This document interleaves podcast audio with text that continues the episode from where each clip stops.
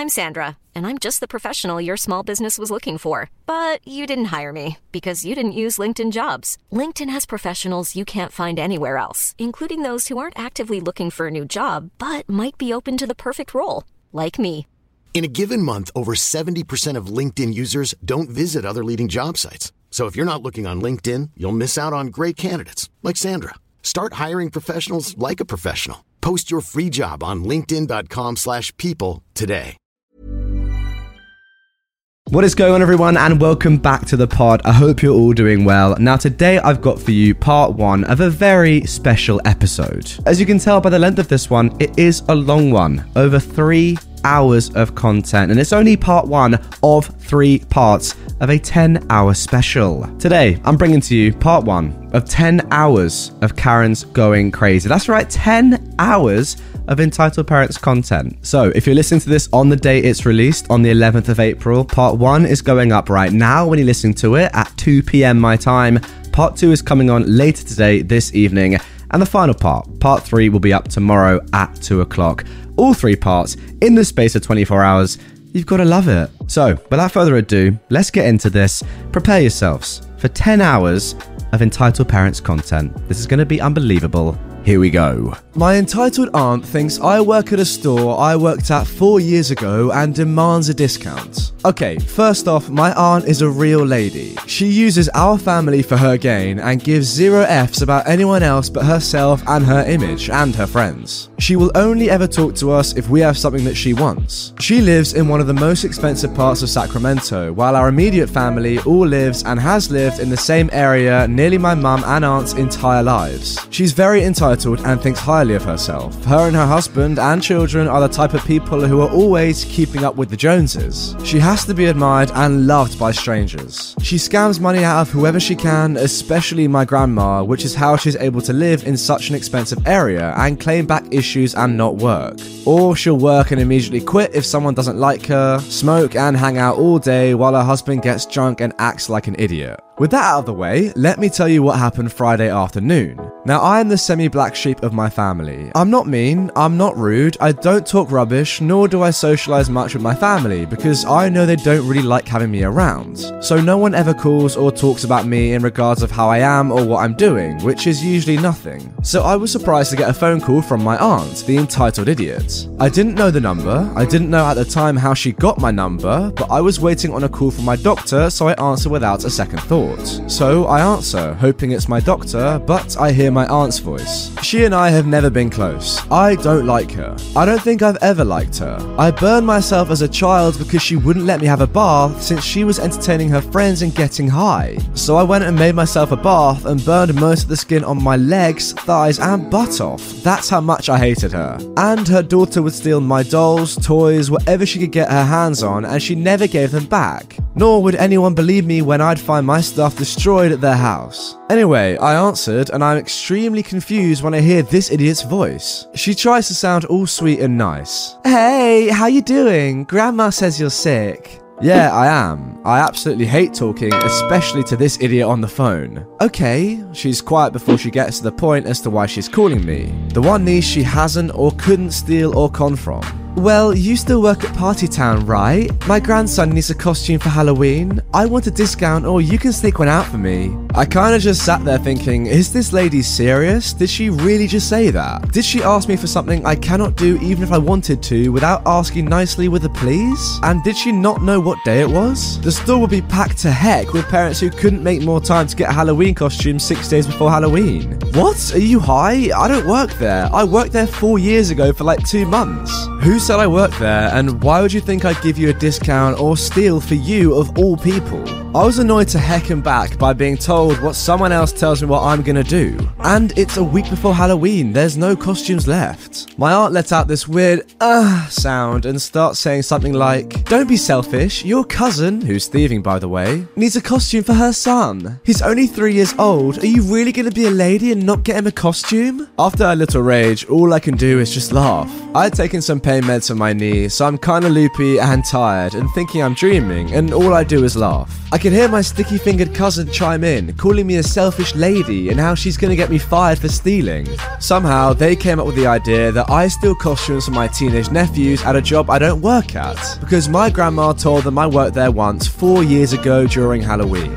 She and my cousin are still yelling at me on the phone until I stop laughing. My eyes are closed and I'm on the edge of sleep, and I tell them I don't work there. I haven't worked there in four years. I was working with my mum until two years ago, you stupid idiots. God dang, you guys can't stop coming up with scams and schemes long enough to get facts straight before you call and harass people? You don't listen to grandma tell you about us when you come down asking for money. F off, you ingrates. That's all I remember before I passed out. I woke up Saturday morning with a stiff leg and missed calls and texts from my grandma and aunt. My grandma was apologizing and said she set my aunt straight. But an hour later, my aunt calls and says, You can get grandma to lie for you, but I know you're a selfish lady like your mum and you won't even help out the family. I just listened to her, tired as anything, trying to stretch my leg and let her go on. I'm going to be in later today for my grandson's costume, and it better be half off or free. Yeah, I would love to see that. But even if I could stand to walk or be in public, I don't care enough to watch her humiliate herself or try and belittle seasonal employees. And she didn't even tell me what costume she was looking for anyway. If I worked there, was I just supposed to grab any toddler costume for her punk butt? I feel bad for the kid, but my aunt is such an effing lady and she's hurt my grandma too much for me to even consider helping her or my cousins. Wow, your aunt is certainly something else. Like, I understand that she wants something from you, that's fine, but the fact that she doesn't even make some sort of conversation or even find out if you're still working there is so stupid. And then, yeah, her entitledness just shines through. Moving on to our second story Speak English or GTFO. So, for some background, I'm severely hard of hearing but consider myself deaf. I mean, when your hearing is that shot, you might as well be. I also operate a very small local deaf meetup group in my local area, which includes a hearing person, one of my roommates, who just seems to enjoy hanging out with us, and we're fine with that. When with the group, I don't wear my hearing aids, as that roommate is usually fine with handling things if and when hearing is needed. He's a trooper. At this particular meetup, which happened this morning at Shoney's for their breakfast, we came across an entitled parent. Onto the story. Everyone was seated, casually nomming their favourite breakfast items from the breakfast bar at Shoney's. Everyone signing and giggling back and forth with one another and enjoying our time together. But we did notice a kid that was nearby bugging my roommate about something. I wouldn't know what's being said until after we arrived home after the meetup and will include the conversational bits where relevant. Why aren't any of you talking? Oh, I can talk. They are deaf and can't hear speech, so we use sign language to talk. Oh, that's cool. The kid runs off, and my roommate didn't think any more of it. It's not uncommon for someone to ask about sign language here or there, or ask us how to say something, or get advice on where they can learn the language. Lifeprint.com, if you are personally interested, it's free and where we typically send folks. Sounds like nothing spectacular so far, I know, but it wasn't until we were ending our little meetup and start saying our goodbyes when the kid's mother approaches our table. Again, the deafies are just thinking yet another person with a sign language question, the he can handle it. But apparently, this kid's mum was so, so offended that we weren't speaking vocally that she intended to make her stupid opinion known. You need to stop doing the hand signal stuff and speak English. It's very rude. I'm sorry, what? These guys are deaf, so. But the entitled mum cuts him off. I don't care if they're deaf, they can speak English like everyone else in America. No, they can't. Literally, two of these people were born completely deaf. They don't know what English even remotely sounds like. It's not my fault they're idiotic. They should still speak English, and you too. Stop messing about with your hands, it's very rude. It's very rude to insist people with a disability to cater to your sensibilities, and honestly, I wish I were deaf myself, so I wouldn't have to hear the screeching of a heartless lady with less than two brain cells to rub together. Wow, good comeback. You can't speak like that around children. She ends up huffing and running off. At this point, though, she's gotten the attention of everyone at our meetup. We all were thinking that was the end of it, and the roommate signed to us telling us, Crazy lady thinks we're throwing gang signs and other stupid stuff. Everything's fine. Well, we've seen that before. Well, turns out the entitled mum ended up getting the manager demanding we be kicked out. So, enter manager stage left. The manager arrives at the table with the entitled mum and the poor kid in tow. The entitled mum's looking smug, like she just accomplished something huge. I've got a complaint that your entire party has been rude and is cussing. The manager notices sign language being used and asks the entitled mother, Mom, do you know what they're saying? No, not at all. They're not speaking English, which is very rude. We're in America, and in America, we speak English. The roommate swears this is what she said, and since we do live in the sticks, I wouldn't put it past that someone would say something like this Mom, we can't kick people out for not speaking English. But they're insulting me and my kid. Just look at them. At this point, it's worth noting that when we're discussing something or someone, if the object of discussion is available, they're pointed at. At no point in our discussion did we point at the entitled mother nor her kid. What we were talking about was various subjects from cats to the girl we got recently invited from Walmart talking about wanting to get a fish tank and a small fighter beta and other places they'd like to go for the next meetup. So nothing involving the entitled parent nor her kid. But my roommate says, actually, he points to one of us, she's talking about getting a fish tank and getting a beta fish. Points to me. He's getting information on where the next meetup might take place. Points to the black guy. He's talking about a kitten he recently adopted. Points to the entitled mother, and she's being rude, insisting deaf people need to stop using sign language to accommodate her stupid sensibilities. The manager surprisingly signs to the group, asking if we found everything to our liking. We all practically say yes to some degree, yes, okay, etc., different signs. The manager proceeds to inform the entitled mother that she'll need to leave us alone or he will have to ask her to leave. She apparently continued to complain about how we continue to sign after all this and was asked to leave. She did and apparently screamed how she's never coming back. The manager gave us 10% off our bills, except the roommate who dealt with the brunt of it, who got his meal free. Well, good for him. My dad asked to borrow my car, then sells it. This was a long time ago. I hardly have any contact with that part of the family anymore, but I do still talk to my dad once in a while. My dad had needed a car for a while, so I loaned him mine. When I went to get the car back, the back end was smashed in. My dad tells me how he was at a red light and the car was rear ended. Of course, I asked the normal questions about faults and insurance and everything else. He tells me the other guy's insurance company sent him a check for the damages, but it wasn't enough to cover the repairs. That was a lie, so he didn't have the car repaired. Instead, he spent the money. Now, my dad and I have the same first and last name, but a different middle name, so it's easy to see how he could claim the car was his and have the check written to him. When I told my dad that he should have just let me know about the accident and let me handle the claim, he says, Why should you get anything? You weren't in an accident. I was. We had an argument about that, but none of my dad's arguments was even anywhere close to being valid. He also just wasn't listening to anything that I was saying. I asked my dad to leave the car at his house for a few days, and I said that I would arrange to have it picked up and repaired. A couple of days later, I went to his house, but I didn't see the car, so I thought he wasn't home. When I knocked, he answered. My younger brother was also there, which was surprising because he was supposed to be away at college, which I was helping pay for, but um that's another story. I told my dad I was there to pick up the car. He says that was impossible because he sold it. I asked him why he did that, and he said, You seem so annoyed about the damage. I figured you just want me to go ahead and sell it, so you didn't have to deal with it anymore. I was making payments on the car, and I asked my dad how he could have sold it without the title. He told me he just had the guy fill out a lost title form or something like that. I don't even know the details on it. I told him that I thought that was going to be a problem when the guy tries to register the car and finds out there's a lien on the car. My dad just says, That's the buyer's problem, not mine. When I asked him how much he got for it, he told me he got $3,000. Even with the damage, it was worth closer to 7,000, but definitely no less than 5k. So obviously, I asked my dad for the money, but he told me he'd already spent it.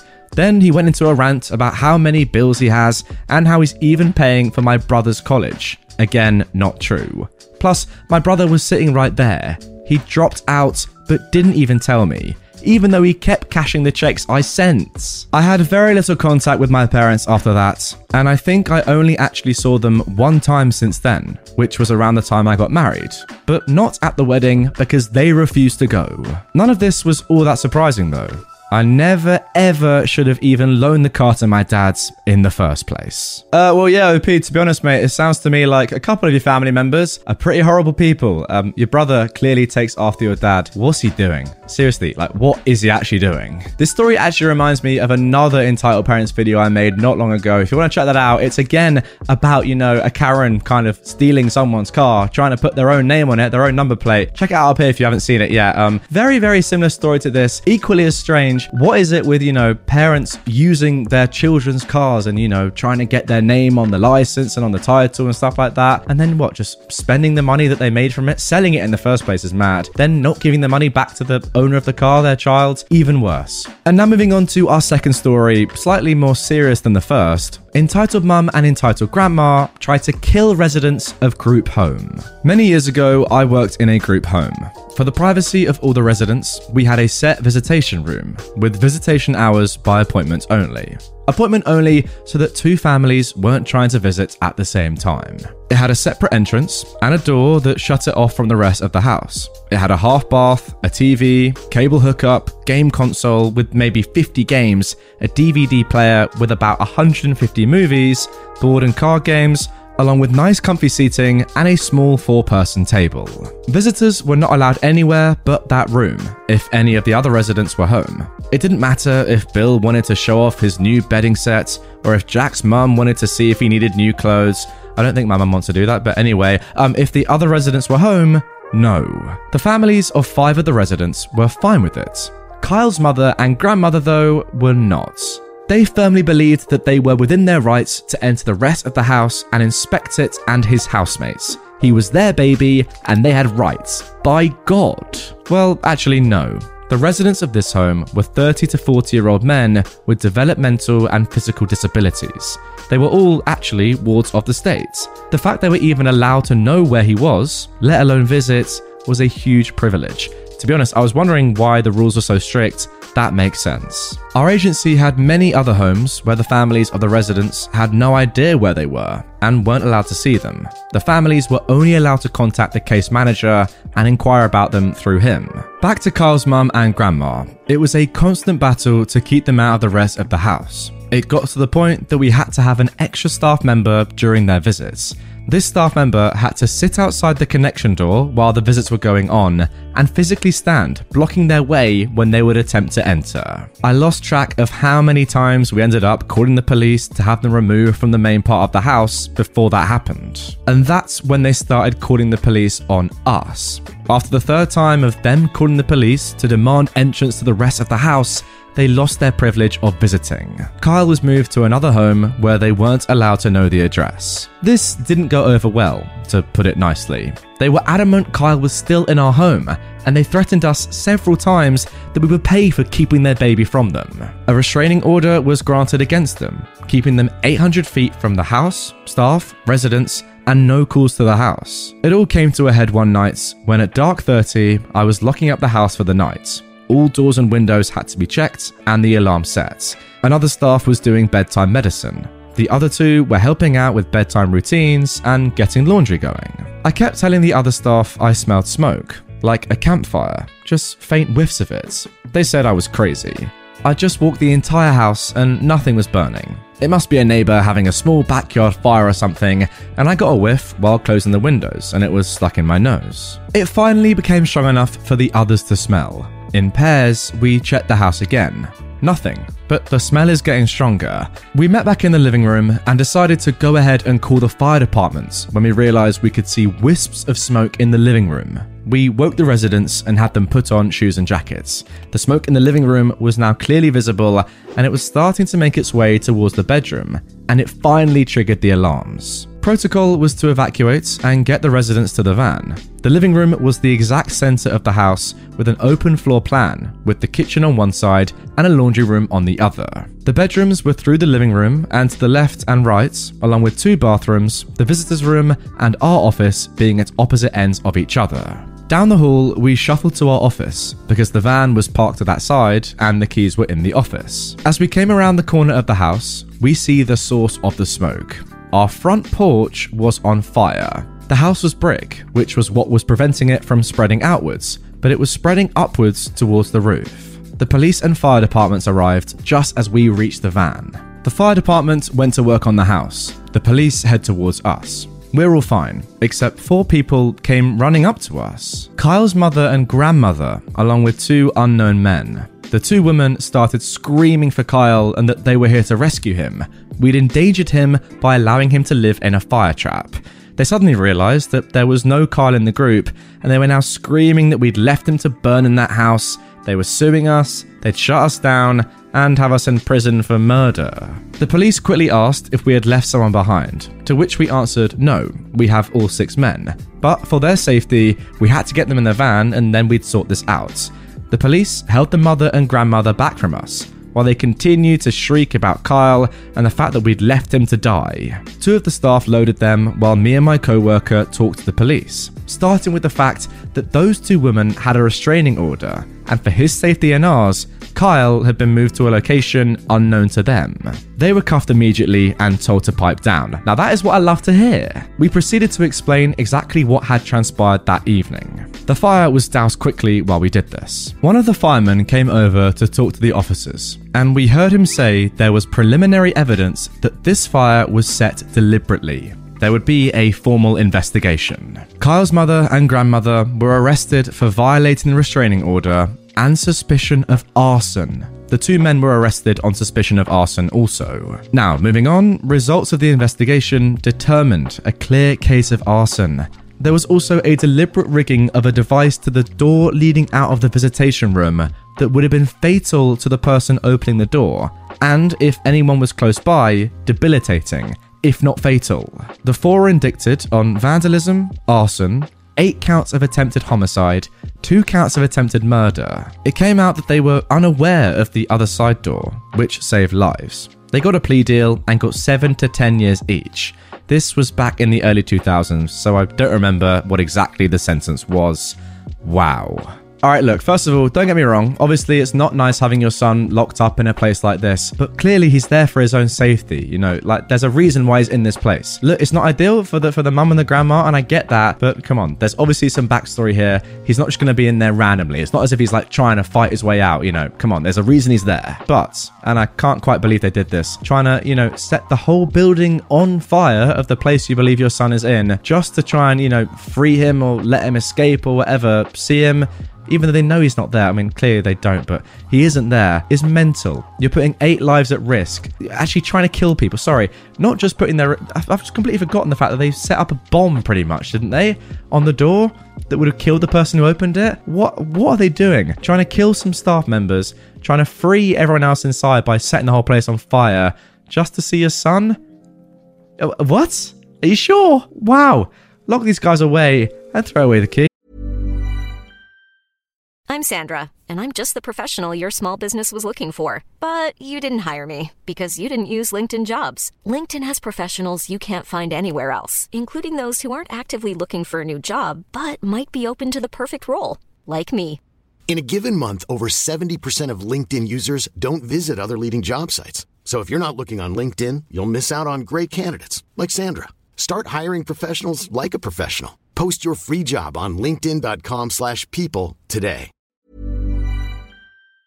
You don't care if I change your subscription to premium, do you? So, this actually happened yesterday, and the entitled person in question is my dad. For a long time now, dad has been asking for my Netflix password, but I wouldn't give it to him. I didn't care if he used my Netflix, but I knew him well enough to know that he'd happily give up my password to anybody who wanted it. He had openly admitted that he wanted his second ex wife to have it. He'd continually asked for my password, but I refused. Three days ago, I offered him a compromise. I wouldn't give him my password, but I would lock him in and make him a profile. He agreed, so I went to his house to set it up. At first, he seemed grateful, but yesterday I got an email from Netflix that my subscription plan has changed. I checked and saw that it had been upgraded to a premium subscription. I immediately changed it back, but I would have to still pay the increased price this month. I called Dad and asked if he had been the one to change that subscription. He initially denied it was him, so I told him I was going to have to change the password again. Oh, uh, yeah, I might have done something to Netflix, he quickly said. The moment I mentioned the password, I was pressing buttons. Look, I don't know what I was doing, but I might have changed the subscription. I told him that he had changed it to a more expensive subscription, but he just said it was only a few bucks more. Then he tried to distract me by asking if I'd ever watched Supernatural, as he'd supposedly just discovered it, but I steered the conversation back. I did not believe it had been an accident, but I just told him to be more careful. His story suddenly shifted as he claimed Netflix forced him to upgrade. He said it kept asking him if he wanted to watch it in HD, and he tried to cancel it four times. When he'd finally accepted it, it upgraded his subscription.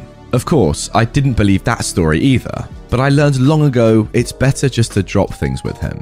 Later that evening, he called mum. He was mad that I had changed the subscription, since it wasn't that much more expensive. Netflix had forced him, and he really couldn't tell any difference in the SD and HD. He actually was pouting and told her that I could just cancel his account since he couldn't watch it anyway. And that is why I had to change my password again.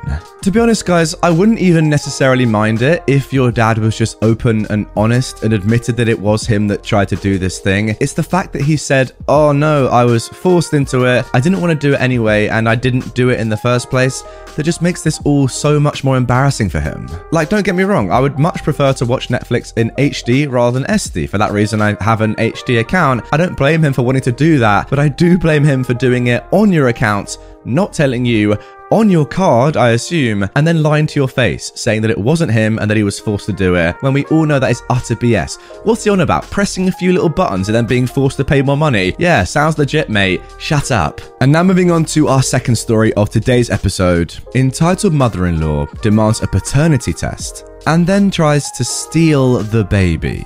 This is my sister's story. My sister and her husband were together for five years before they got married in 2016. Within a month of their marriage, my sister found out she was expecting. She told very few people around her, and her mother in law was not one of them. When she was 12 weeks along, she finally felt secure enough to announce her pregnancy to everyone else. So then, entitled instance 1. My sister's entitled mother in law started crying as everyone around her was celebrating.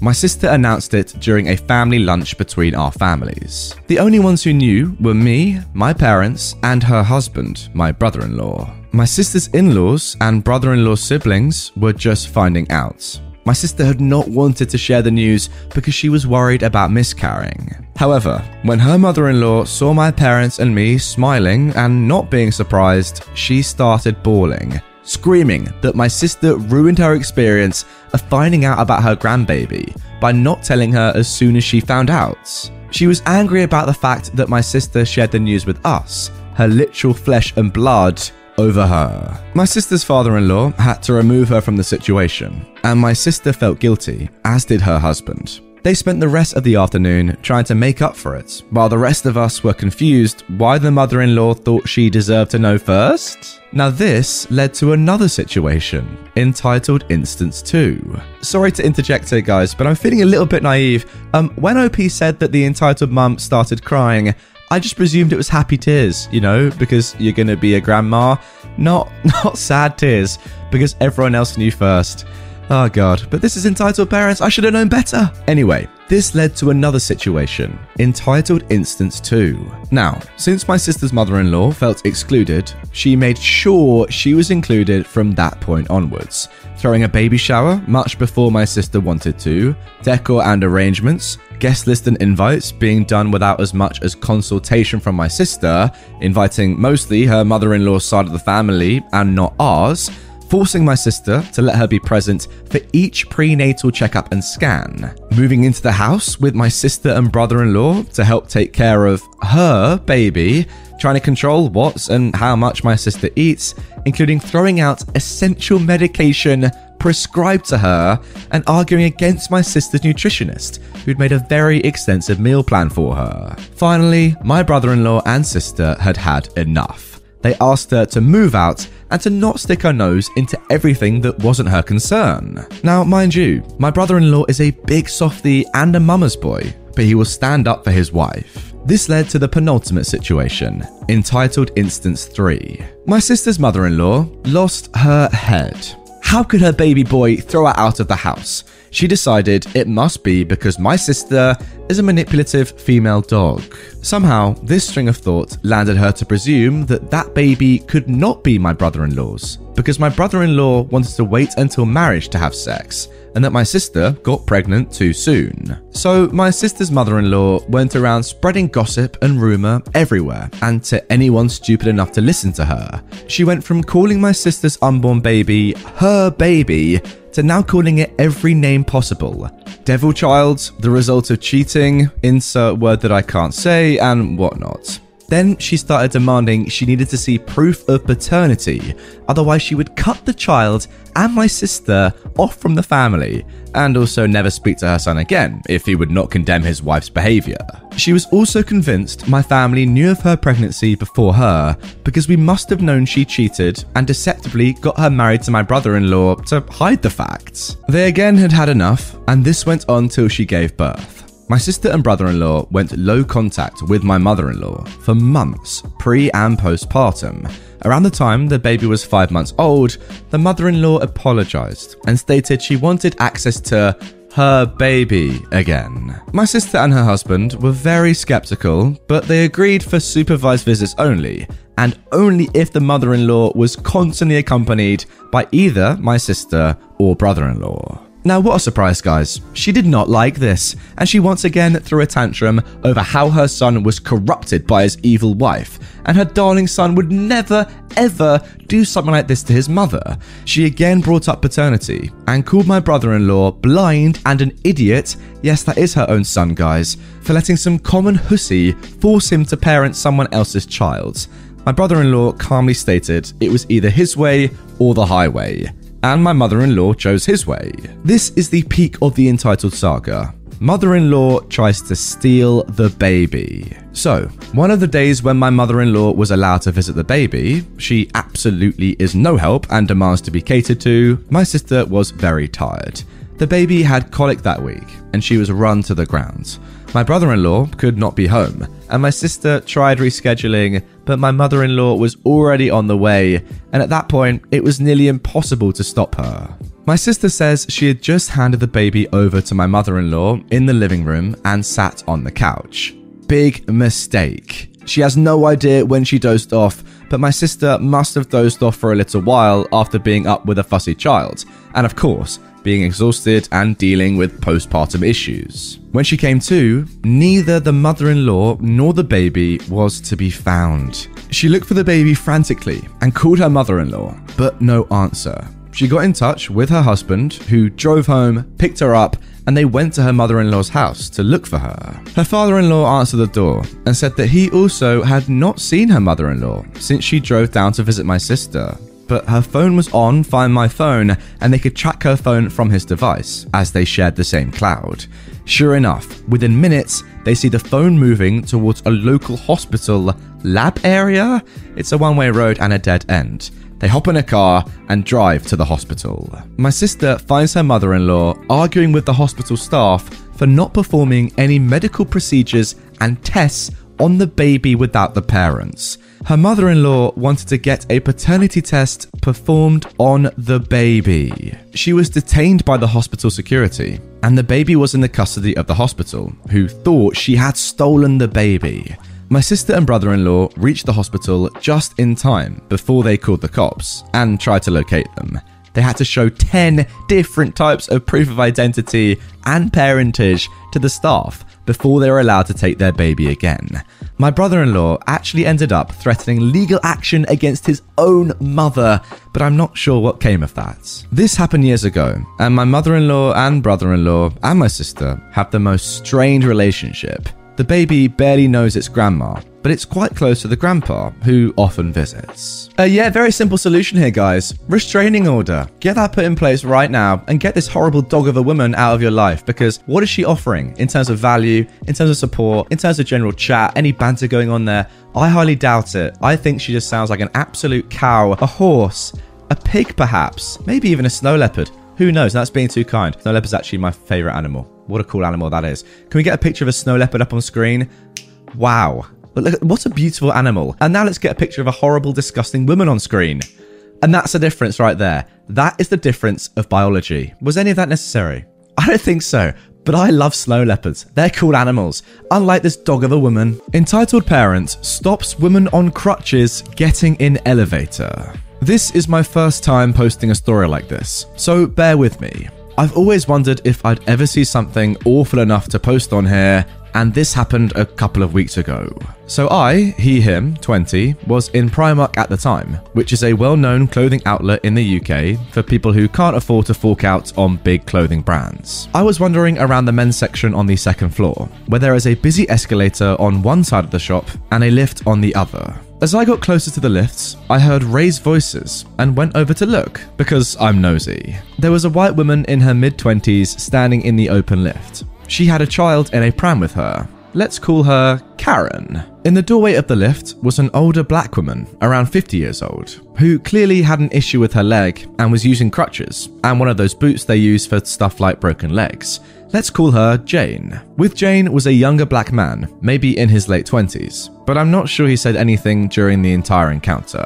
Now, I'm making race relevant because I'm not entirely sure that Karen's actions weren't entirely free of prejudice. So, Karen was in the lift, with her pram angled to stop Jane getting in. Now, the lift is definitely big enough for more than three people and a pram. In a raised voice, she told Jane, I'm claustrophobic. I can't have anyone in the lift with me. Jane was asking if Karen would please just let her into the very big lift so she didn't have to wait for it to go and come back. But Karen wasn't having it and just kept repeating the I'm claustrophobic line over and over and told Jane to use the escalator instead. Jane gestured towards her leg and crutches and asked whether Karen did this in all lifts because there was no way she could get away with doing that every time someone got into a lift with her. When Jane started calling Karen out on this, Karen's story quickly changed to, with everything going on, I'm worried about getting COVID. She said this without having a mask on to a woman wearing a mask while stood in an extremely busy shop.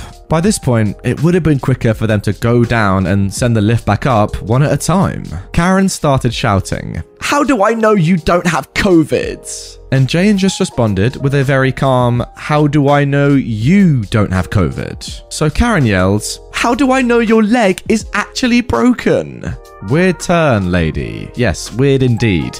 What is that logic? By this point, there are around 10 people, including me, pretending to look through clothes racks, whilst we all actually just stared at what was going on. It's rude to stare, I guess, so you have to be polite when watching the drama. Finally, about three different staff members appeared, about five minutes after the commotion started, and asked the woman to take two separate lift trips. They let Karen go down first because she was already in the lift. Shame. I heard Jane saying to Karen as she left, and to the staff members, this is how it's going to be for a long time. She needs to get used to it. I imagine relating to COVID and sharing spaces again. I wish that something more was done, but people kick off so much around here that you kind of just want them to get what they want and leave ASAP. Everyone went back to their shopping after the women split up. But I remember making eye contact with a maybe 16 year old boy who was also watching, and we just burst out laughing in the middle of the shop.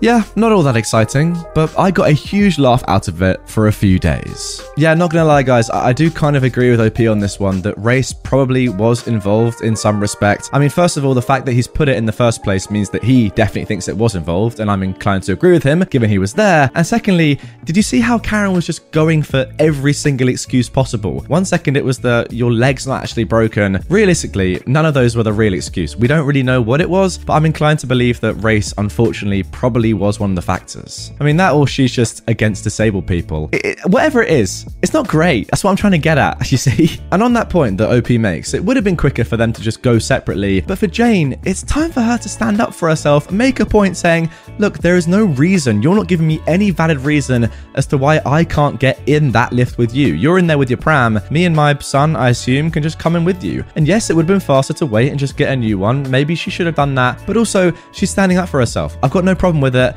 and I think she did the right thing. Now, moving on to our second story of today's episode, and how about this for a title? Why wouldn't you donate your eggs to a good Christian woman like me? I had the trashiest week, and of course, it had to get even worse. I am a dermatology resident, and around a week ago, I was working after hours at a cosmetic skin clinic. We do cosmetic procedures like Botox and such. An entitled parent, a 48 year old woman, enters and brings along her husband and teen daughter. One of the nurses approaches her and lets her know that only the one person who came to the appointment is allowed to come in, but she demands to bring both of them in with her because she is afraid of needles and she knows the owner of the skin clinic, so it should be alright. The nurse keeps trying to reason with her, but she dismisses it with a weird hand gesture and enters one of the consultation rooms. The clinic only opens when we have a couple of patients booked due to COVID, so we are currently understaffed. My coworker and I look at each other and try to debate on who should go see her, since in her booking she hasn't specified which doctor she previously consulted with. After losing a game of rock, paper, scissors, I dreadfully start getting masked to enter the room. As I enter the room, the entitled parent and her husband are in a heated fight on whether or not her lips are too big, and the teenager is texting on her phone. I subtly clear my throat, the woman finally shuts the F up and with her Karen voice says, You're not Dr. So and so. I only trust Dr. So and so to touch my face. I take a deep breath and say, Mrs. EP, when you book the appointment, you have to mention which doctor you prefer to have, since they only come in if they have patients lined up on that day. She looks at me like, and then insert uh, weird emoji there. After some back and forth of her demanding I call the owner and me letting her know I can reschedule her appointment for a later date with the doctor she prefers to have, she calms down and agrees to let me pump her face with more filler and Botox. We make casual conversation, and the teen asks, Why did you choose to become a skin doctor? To be honest, the answer actually is peer pressure and money, but I went ahead and explained that both my parents are doctors, and growing up, they'd always push my siblings and I to become doctors too. Then I decided to get a low stress job that gave me freedom outside of work, and dermatology seemed to be the best option. Now, she seemed very interested, and we kept chatting, while her mother closely examined her face to check if she was content looking like a Walmart Kardashian or not. All of a sudden, the husband starts to ask more questions about my family, where they work, and if any of them were sick, which seems so odd. So I just said no and continued talking to the daughter. The entitled parents and husband start to whisper to each other while casually glancing at me as I wash my hands and get ready with the other procedure she came in for. The entitled mum starts asking very odd and personal questions, which I dismissively answer with a word or two because at this point I was getting very uncomfortable. And here it comes. Nothing in my life mentally prepared me for this. Mrs. EP says her sister had an ovarian teratoma and had to get it laparoscopically removed. She'd always dreamed of having kids and was wondering if I could donate my eggs. I was shocked, to say the least, because I never imagined that a complete stranger would ask me for something like this. I told her I was sorry for her sister and that there were places where she can review a bunch of egg donors so she can carefully review and decide what kind of egg donor she most likely wanted to use. She reassures me, saying that her sister would for sure like me, and since I'm from a family of doctors, I have no diseases in my family and have great thick hair she says as she grabs my hair, so she knows the child will be both smart and healthy. I tell her I'm not interested in the offer and that I'm sure she could easily find a donor with even better qualities, but she insisted I take her number and consider donating to a poor Christian woman who loves children as much as she loves God. I take the number so she just stopped talking about it and finally exit the room and the nurses take over. I immediately just throw the number away though and try to forget about this strange incident. Right then, yesterday I get scheduled for a consultation with a woman called Megan who's not a previous patient of mine but has specifically requested for me which is odd, since I hardly get any specific requests from patients to have me since I'm still a resident. Nevertheless, I go in for the consultation, and to my horror, the same entitled parent and soon to be entitled parent Megan approach me with a high pitched, Hi, Doctor. How nice to see you again. Now, this is when I knew I was going to have a nightmare consultation scheduled that I couldn't run away from. Megan is a 37 year old woman who claims to be a God fearing housewife with a dream to mother a child, and that her sister had filled her in on all details and even stalked me on Facebook finding my parents and sisters too. Before she keeps rambling on, I let her know that I have already told the woman that I am not interested in donating my eggs, and I ask her what she wanted to get done to her skin instead.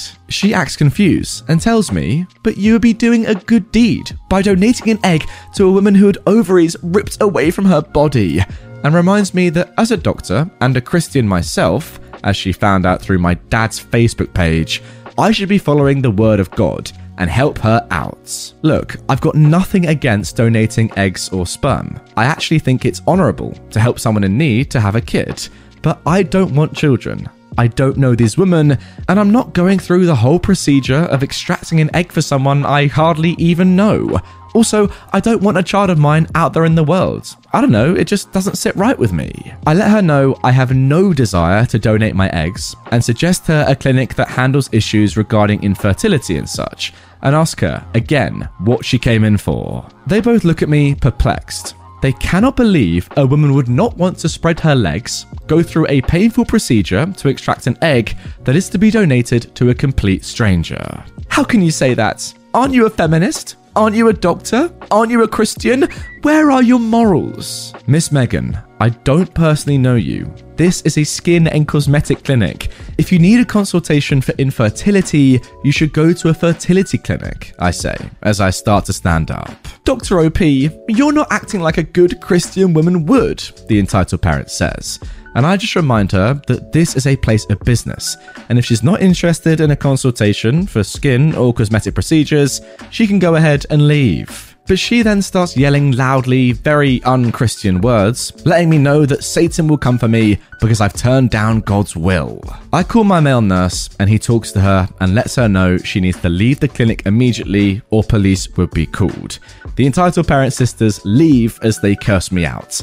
Isn't life great sometimes? Sorry, but that is an absolutely disgusting thing to do. I mean, first of all, just randomly asking a stranger to donate their eggs is one thing. Stalking their dad's Facebook page and the rest of their families, that's another level. But then trying to guilt trip OP into donating eggs because of her religion, or, you know, trying to bring religion into it and, and saying, oh, God will be ashamed of you, Satan's gonna come for you now, that is a horrible, horrible thing to do. Look, who knows? Maybe OP isn't as religious as her dad, or maybe, you know, she's not even Christian.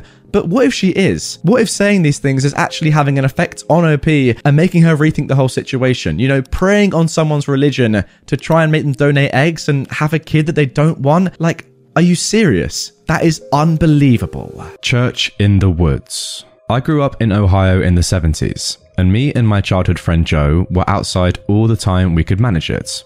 Joe lived on a farm that bordered a pretty big forest, and my parents would drop me off in the morning and we'd stay in the woods all weekend. We'd only come out for school.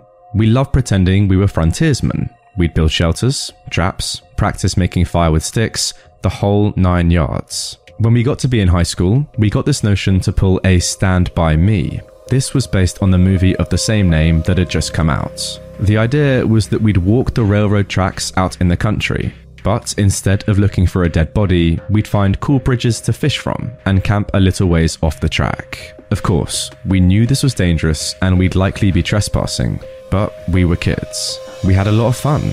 We did find beautiful rivers. We discovered bridges no one went to. We fished, we hid from trains. At night, we camped in woods just near the tracks and made small hidden fires. Nothing bad ever happened. It was idyllic, in fact, it was so fun we did it multiple times. Never had a problem. After high school, me and Joe went our own ways. We both left home, but always stayed in touch and always tried to coordinate visits so we'd see each other occasionally.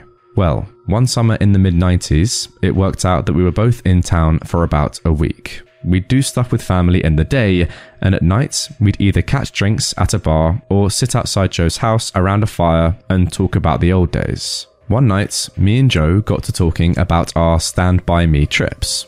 Well, nostalgia and beer are a hell of a mix. Soon we decided to take a day, walk the rails, camp one night, and walk home. The day came. We started out early morning. We had my wife drop us off in our old spot where we used to start, right outside our hometown. She thought this was absolutely crazy and made sure to mention it. When she pulled away, Joe suggested that instead of walking the usual route, we would take the opposite direction, just to be adventurous. We knew the land well. We had a map, so I gave her, what the hell and off we set. The day went fine. It was fun and a little sad, but in a good way. We found a bridge and sat on the edge, smoked a joint, and moved on. We had no fishing gear, but we brought some canned food and other stuff. Before night started to set in, we picked a spot to camp. It was a thick, forested area, trees on every side of the train tracks, so you felt like you were in a tunnel. We brought small hammocks to sleep on, but before we set them up, we decided to do a little scouting of the perimeter. Now, this is what we used to do in the old days too. We'd walk the area around a little bit to make sure some dude's house wasn't just over a hill and we were actually camping in their yard. We walked maybe a hundred or so feet into the woods and up a small incline. We figured if we didn't see anything from on top of this short hill, we'd be fine. But when we got to the top, we saw an old building down at the bottom, about a hundred yards into the woods. It was barely visible. We pondered over what to do. We both assumed it was a sugar shack or something, because there didn't appear to be a clear road into it. From where we were, there didn't look to be anyone in it either. All was quiet, no movement could be seen, no lights. We decided to walk a little closer just to make sure. We came down the hill very slowly, and as we neared the building, we saw it wasn't a sugar shack at all. It was an old church. It looked like it had been abandoned for years. It was a squat, sagging building whose wooden planks were almost black from years of moss and rot. A cross still stood on top of the place, also weathered black. None of the windows had glass, and there were no doors, just open doorways. We got close enough to see inside. There were rows of pews and a built up section in front for a preacher to stand. We didn't go all the way in, we didn't want to. Beyond all that, there was no sign of anyone else. No footprints, no paths, no roads. It was an abandoned church. We left immediately and went back up the hill to our spot we had picked to camp. Having a hill between us and the church made us feel better, but we were still a little uneasy. We chalked it up to the natural creepiness seeing a church in the middle of the woods would elicit. Besides, at this point it was dusk, and we just decided to rig up our hammocks and go to sleep and move on at early morning. Night set in, and as we lay in our hammocks about to fall asleep, we began to hear something in the direction of the church. Our conversation about it went a little like this Do you hear that? What the F is that? It sounds like people singing. And it did sound just like singing. We both slid right out of our hammocks and hunkered down, straining to hear more. We listened for a minute or two, and the singing continued, but it wasn't getting louder. Finally, we decided to creep back up the hill and see if we could spy where the sound was coming from. We could still move very quietly in the woods from the old days. It was second nature to us. The moon was barely out, but it provided enough light so you wouldn't walk right into a tree. But it was near pitch black. We didn't use flashlights as we crept slowly up the hill and we didn't talk. When we got to the top, we saw light in the distance. It was coming from the church, and the singing was coming from inside.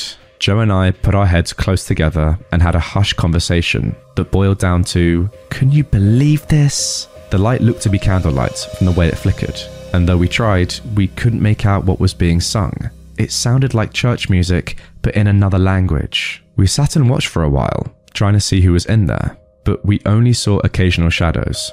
We had no intention of getting closer either. We had about a football field length between us, and we aimed to keep it that way. The singing continued for a bit, and then it stopped. After that, a booming male voice began to chant. I was already freaked out, but this voice thoroughly scared the poop out of me. It sounded like some Old Testament preacher you see in movies, but again, it was like he was speaking in a different language because we couldn't understand a single word. Eventually, it got to where the single male voice would say something and then a bunch of voices would answer in song. This lasted for a while, and then they all broke into this long, sustained wail that just kept getting louder. It got so loud and so disturbing that I covered my ears. Then it stopped. At this point, I was just getting ready to say, Let's get the F out of here, when Joe put a hand on my shoulder and hissed, They're coming out. We were far enough away that we couldn't make them out really well, but what we could see was a line of figures walk out the open doorway, all holding hands in single file. We could see some of them had flashlights, they began to sing again, and the light from the flashlights began to move towards us and the hill. We booked it back down to our campsite, grabbed our stuff, and ran to the tracks. Once there, we ran down the tracks in the direction we had come from. After a few minutes, we stopped and looked back. We saw lights coming down the hill. They were moving erratically, like whoever was holding them was shaking them. We continued to run in spurts and walk as fast as we could. We eventually stopped seeing the lights and came to a road. By our map, we knew a small town was about 15 minutes down it, and we walked there, got to a 24 hour gas station, and called my wife to come get us. My wife and other friends all just thought it was kids messing around, but I heard those voices, and they sure as hell didn't sound like kids to me. Not sure who those people were, but it was definitely the creepiest thing that happened to me out in the woods. And there we go, guys. That is the first r slash let's not meet story on this channel. Um, let me know down below what you thought about it. In my opinion, I have absolutely no idea who those people were. They weren't there when these guys went there the first time, and all of a sudden they appear out of nowhere. Nah, that's way too creepy for me. Comment down below, guys, if you have any idea as to who these people might have been. Personally, I have no idea and that scares me. Without further ado, guys, let's move into our second story of this video. My brother saw a ghost as a kid. Two decades later, I realized what he actually saw. I was about 7 years old, my brother about 10. It was well past our bedtime when our mum woke up off the couch to put us to bed. Our dad worked construction out of town back then, so it was often just us three at the house for weeks at a time. Up the stairs and to the immediate right was our parents' bedroom, Going left put you in the middle of a hallway. Taking another left down that hallway led to my brother's room. The opposite end was my room, which was also across the hall from our upstairs bathroom. At either end of the hallway are windowed doors we always kept locked and rarely used. The door on my end led to a balcony overlooking our front yard, and the door on my brother's end opened to our back porch. The house kinda leans into a small hill. My brother and mum both had a habit of waking up in the middle of the night to use the bathroom. I only knew this because I was always a light sleeper, and they just couldn't help flushing with the door wide open. This night, however, my brother stopped on his way to his room and came back towards the bathroom. I'm gonna try to pee before I go to bed. The past few nights, I've been too afraid to walk to the bathroom. I keep seeing a man wearing stripes at the end of the hallway. I don't know if my mum wrote it off as my brother telling ghost stories to try and scare me, or if she was already half asleep and didn't catch it, but she didn't react at all to my brother's confession. I, on the other hand, was terrified by it. The fear of seeing a ghost like that at the end of the hallway or through the windows is the reason I started running from the stairs to my bedroom at night. Years later, when I was about 18, my mum and I were having a conversation in her car about a dog we had for a very short time when I was little. We were sharing stories about Max's tendency towards destroying my shoes and other unruly behaviours. When my mum blurted out, Do you remember that time I opened the front doors for the cops and Max ran inside to the kitchen and started tearing open that big bag of dog food we had? This really caught me by surprise because in all the years I lived in that house, we never once called the cops gun owner family in a quiet rural WV neighborhood, etc. I asked her what she was talking about, and she looked equally surprised, as if she'd just revealed something by accident. Oh, that's right, I never told you because you were too young at the time. One night, I woke up hearing noises outside my window, and when I looked, I saw a man staring into my bedroom. She went on to describe how turning on the lights caused him to take off running, and how she grabbed my dad's pistol before calling the cops. I can't remember all the details I gave them when they showed up. Tall, white male, wearing a striped shirt and jeans, short dark hair, something like that. They said it matched the description of a man they were looking for in the area. It turns out he had escaped from jail on a murder charge. Now, I know it sounds so obvious hearing those two stories back to back, but it wasn't until a few years ago, in my mid 20s, that I pieced together that my brother had unknowingly warned us about a murderer who spent multiple nights casing our home.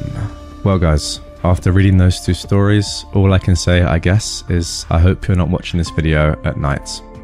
Because if I was, I- am not sure I could sleep right now. Wow, incredible. That last story, I, I wonder how that shakes you up, you know, hearing that a murderer who had escaped from prison was outside your house, casing your home for multiple days, and you didn't really realize. Only your brother saw him. Oh my god, it wasn't a ghost for all those years, it was an actual real life murderer who'd escaped.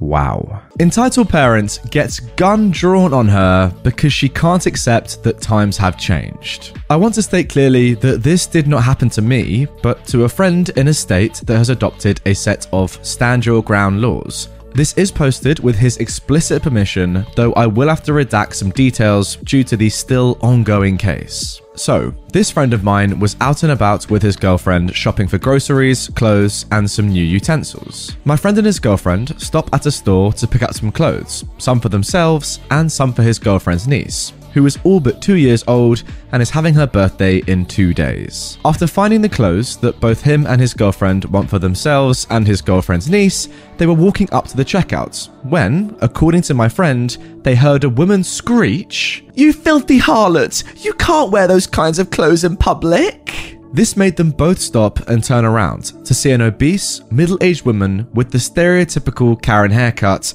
that was dragging along a poor kid who looked like he was wearing hand me downs from several generations before, while the mother was wearing what appeared to be a fancy dress that looked horrible on her, according to my friend. She also had some jewelry and had enough makeup on her face to put a Barbie doll that's been dunked in wax to shame. Now, my friend didn't like that this woman called his girlfriend a harlot. The term harlot was common many, many years ago and was used to describe women, and was basically calling them, you know, filthy or prostitutes in a religious manner or context. He simply said, Lady, don't use that word to describe my girlfriend. You shouldn't even be using that sort of language around your kid.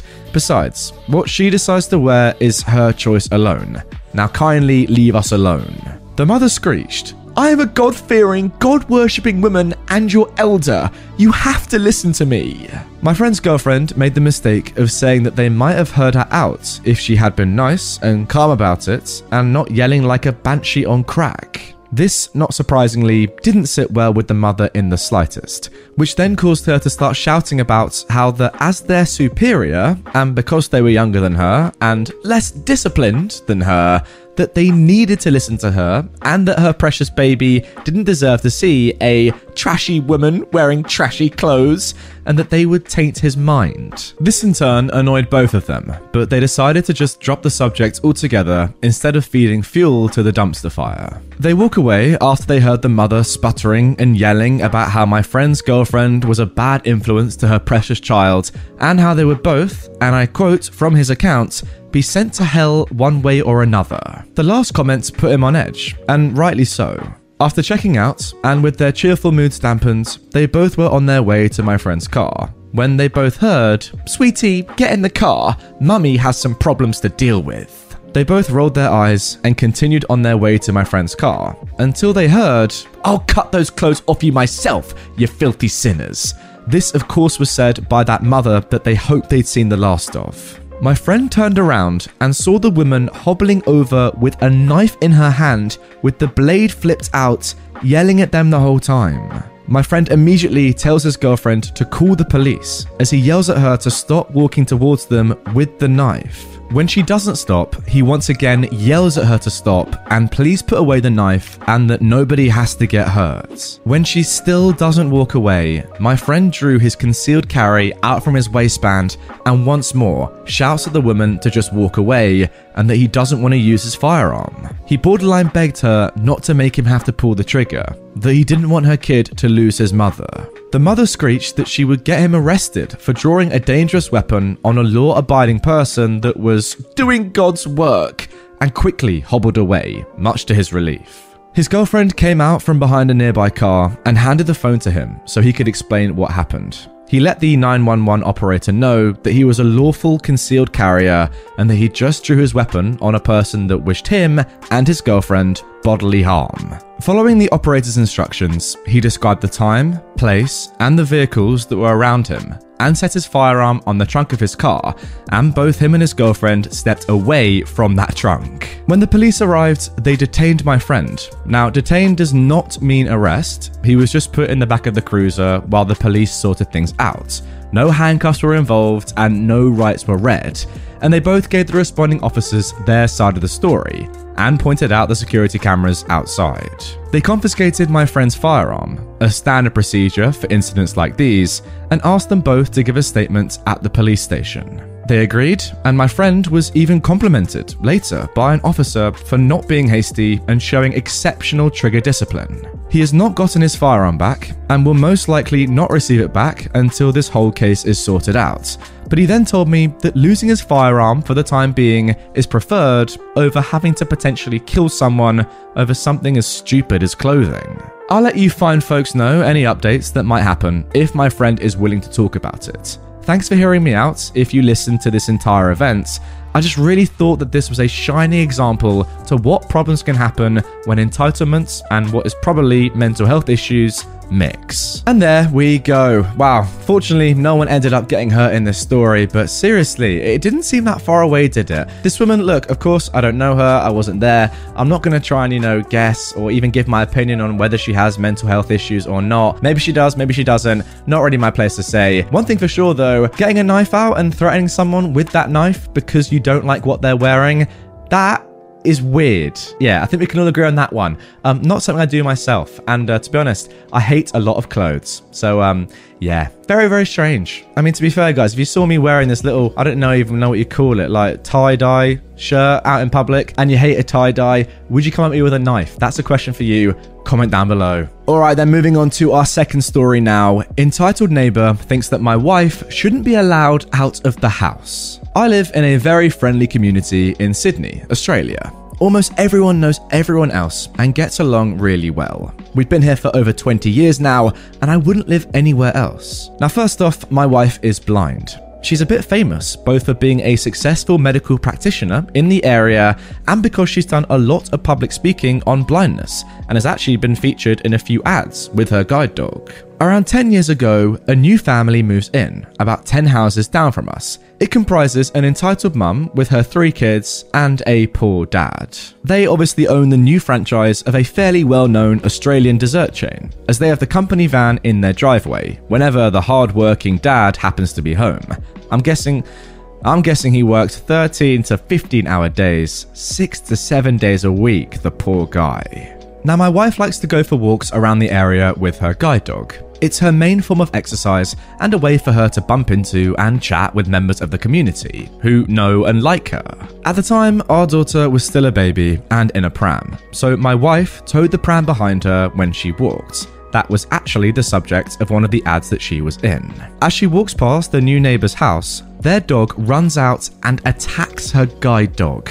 She was on her own, but fortunately, another neighbor saw it and pulled the dog away while she went home. Now, she tells me about it, but we think, well, they're new here and maybe one of the kids let the dog out. It's illegal to actually have a dog off leash anywhere in public in Sydney, other than certain designated parks and beaches. But a couple of days later, the same thing happens again. This time, the dog ran all the way to our house from theirs and attacked her dog. Fortunately, I heard her scream. I came out and dragged the dog off her.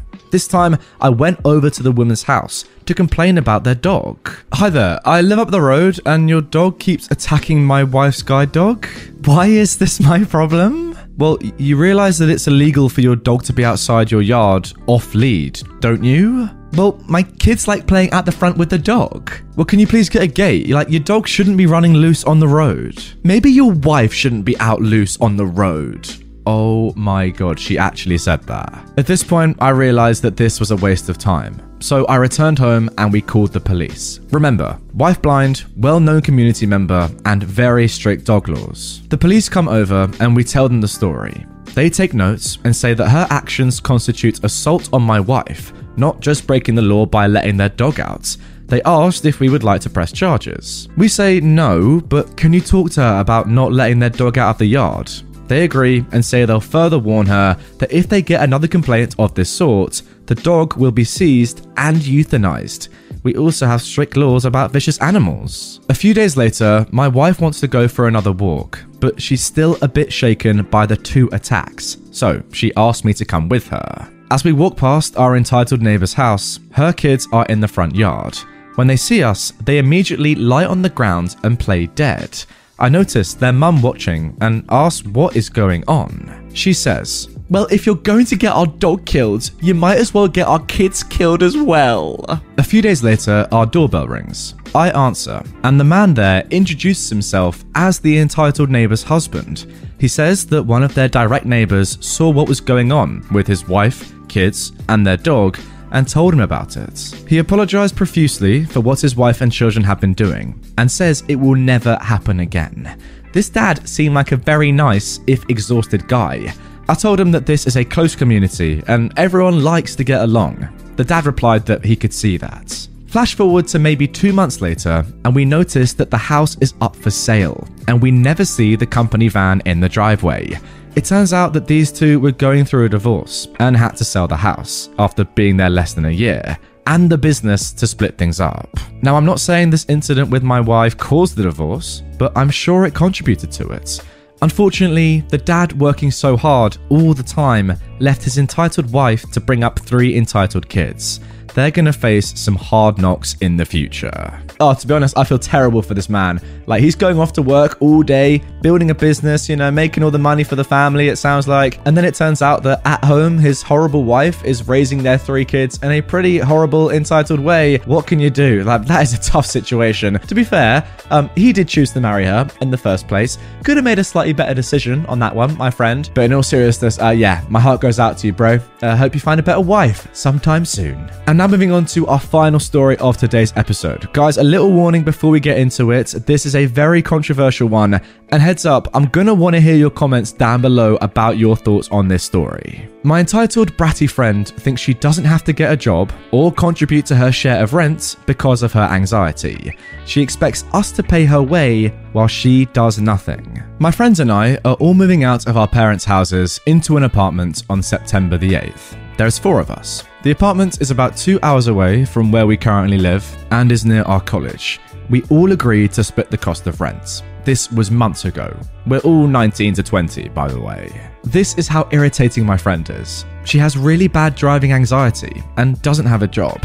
She's been sitting at home all summer doing nothing. She applied for a job at the beginning of July to a place down the street from the apartment. Her mum drove her to that interview and back. They offered her a position and gave her all the paperwork to fill out and fax it to them.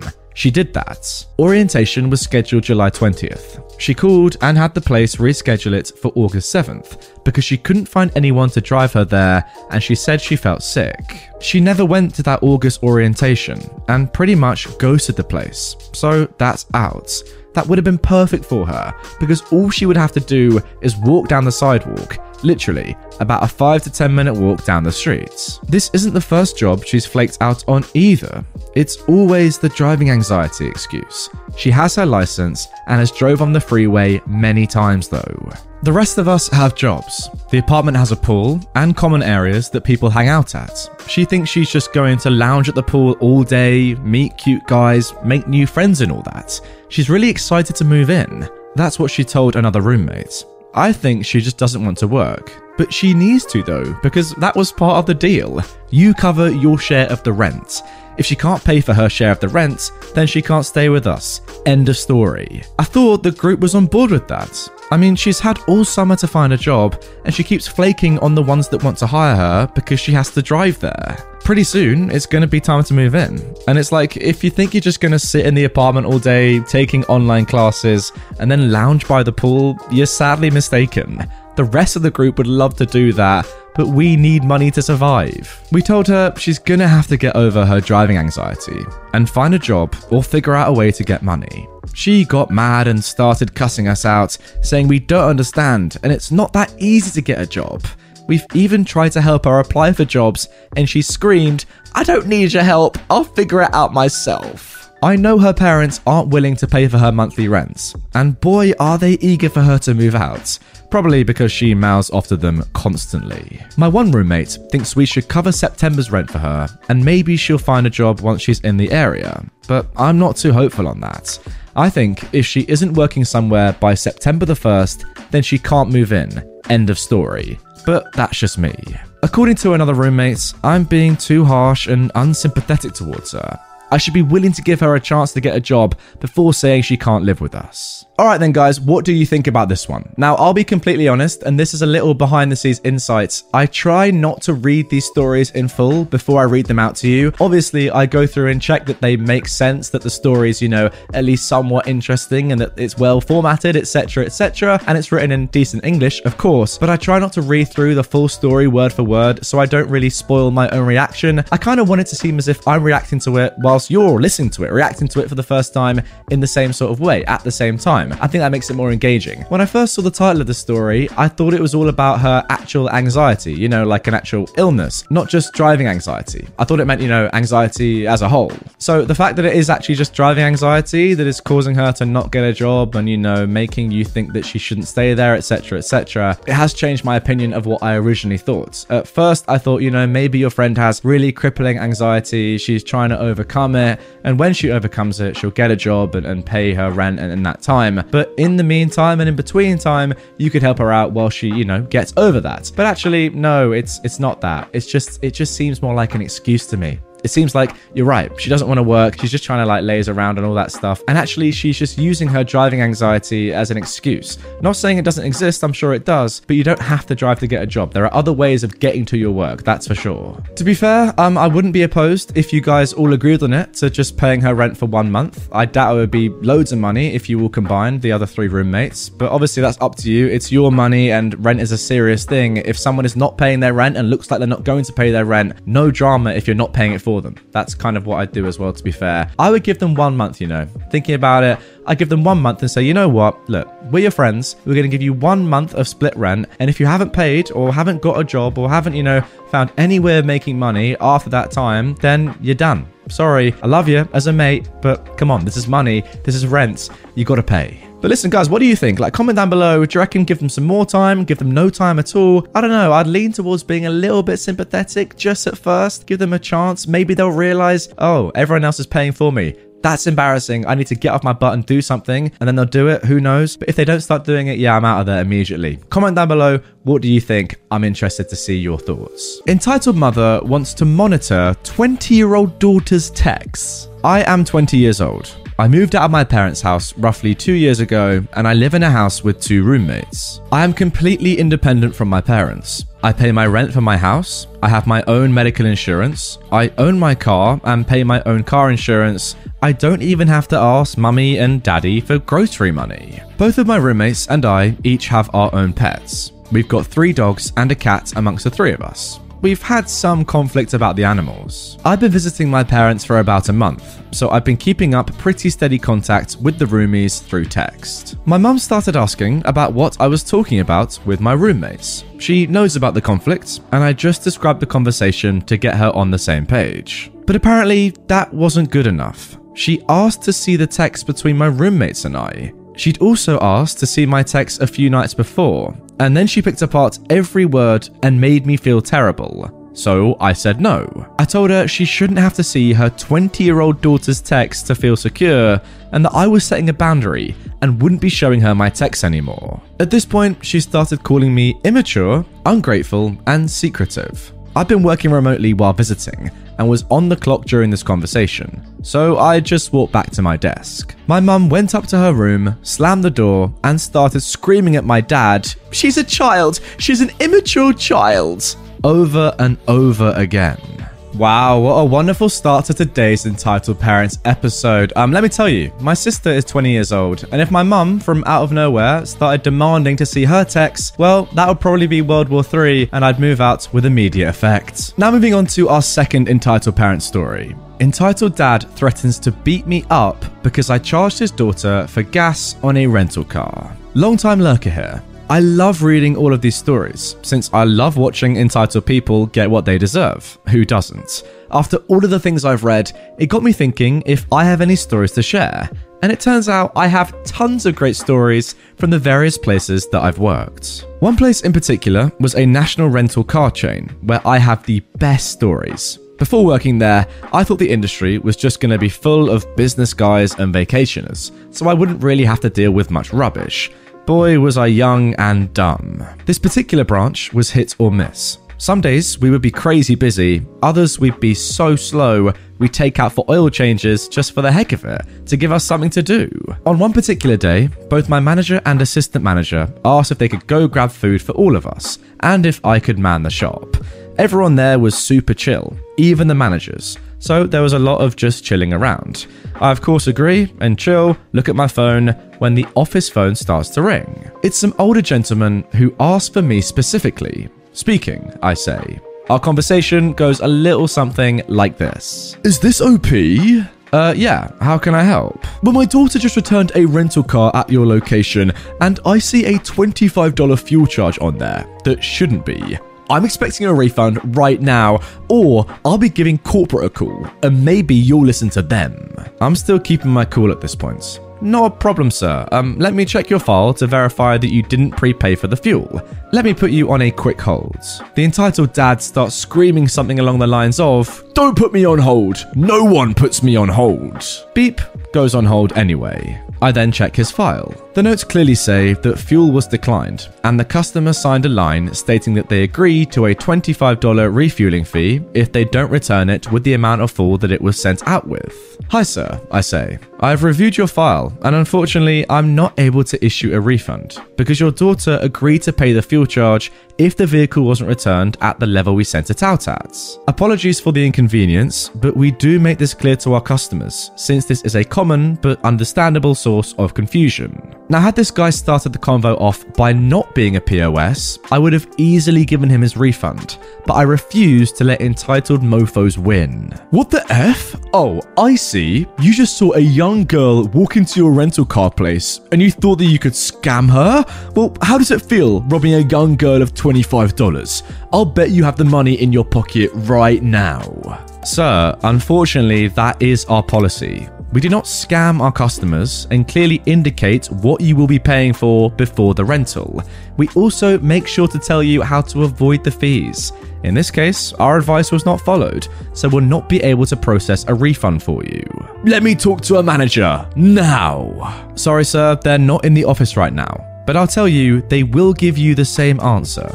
They should be back in about 20 to 30 minutes if you want to call back then.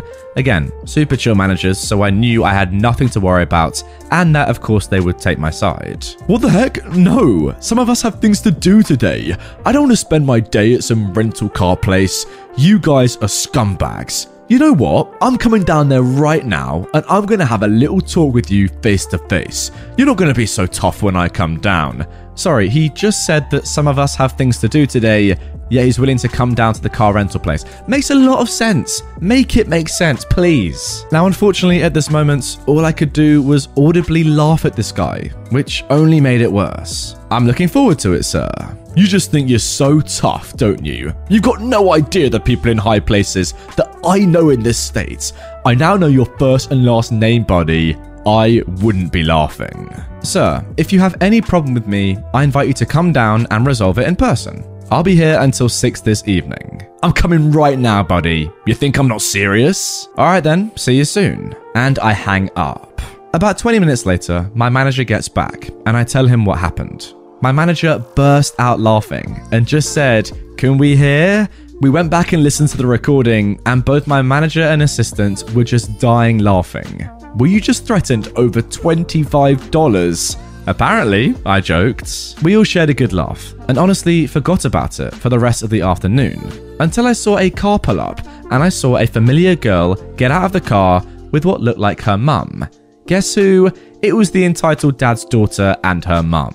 I peered into the car to see that entitled dad pouting in the passenger seat. He looked like a child that was told no for the first time. The best part is, he threatened me and then wouldn't even get out of the car to face me himself. He sends his wife and daughter in to do his dirty work. This should give you some indication about the type of guy we're dealing with here. The entitled mum walks in with the entitled daughter and starts screaming, berating my assistant manager. Your employee needs to be fired. He scammed my daughter out of money and we want it back. Mom, OP already explained to you why we can't do that. I'll give you two choices. You can leave now on your own, or I can call the police and they can tell you to leave. Up to you. Okay, then F you. We're never using this rental car place again. I can't wait until we call corporate and tell them all about this little incident. She furiously leaves the shop and goes back to her car. This is where the most amazing thing happened and made me believe in karma.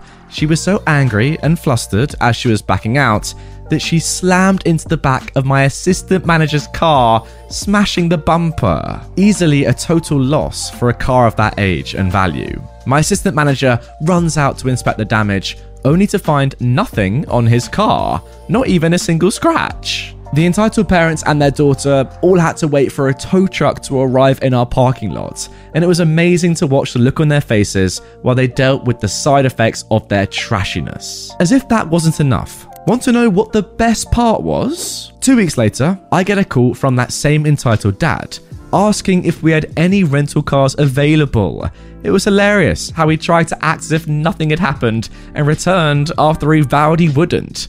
He actually rented fairly regularly after that during my time there, and we never had another issue with him. He was even pleasant on some occasions.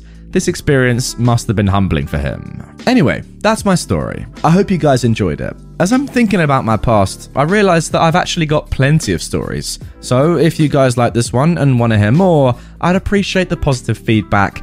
I want to hear more immediately, sir. Well, then, guys, if you do want to see more from OP, um, to be fair, great story, well written. I loved reading it. Uh, do comment down below that you want to see more and drop a like on this video so that I know to look out for more stories from this man. Speaking of men, it's actually very funny. It's almost confusing, right? This entitled dad was like so mental. He just went crazy, shouting at people for no reason, demanding a massive $25 refund. And then after this huge debacle, you know, where their car gets totaled, he's like, actually, I've learnt my lesson here. And now that we no longer have a car, I'm gonna need another rental car. So um, if you take me back, guys, at the rental place, uh, yeah, I'll go back to being a normal customer who doesn't shout and abuse people. Cheers. I mean, it would have been better if he didn't do all that abusing in the first place, but anyway, at least he got to some form of solid conclusion. I don't know. All right, then, story number three. Random Butthole thinks he's entitled to my medical history. I want to preface this by saying that it's appallingly common for disabled people to be asked personal medical questions by total strangers, and that nothing about that is okay. Just don't do that, like ever. Far too many able people seem to think that being disabled in public means that my life story is public property, and it makes going anywhere far more stressful and tiring than it should be. To anyone who does this, your curiosity does not justify or excuse your rude, invasive questions, regardless of your intentions. One in four people has a disability, Disabilities and disabled people are normal, and I'm sick to death of being treated like a sideshow curiosity. Now, with that context in mind, I'm sure you won't be surprised to know that I had absolutely zero patience for today's entitled Butthole's accusational nosiness. I was in a pharmacy with my walking cane, and as the person being served before me was taking some time, I went to sit down in one of the chairs they have for people waiting on prescriptions. I dropped mine off earlier in the day, so I was only there for pickup. As I'd been standing around, I'd noticed an elderly man, can't have been younger than 75, on a mobility scooter, scrutinizing me. When I sat down, he drove his scooter over to me and, without so much as a hi, he asked, What's a healthy young thing like you doing with one of those? gesturing at my cane.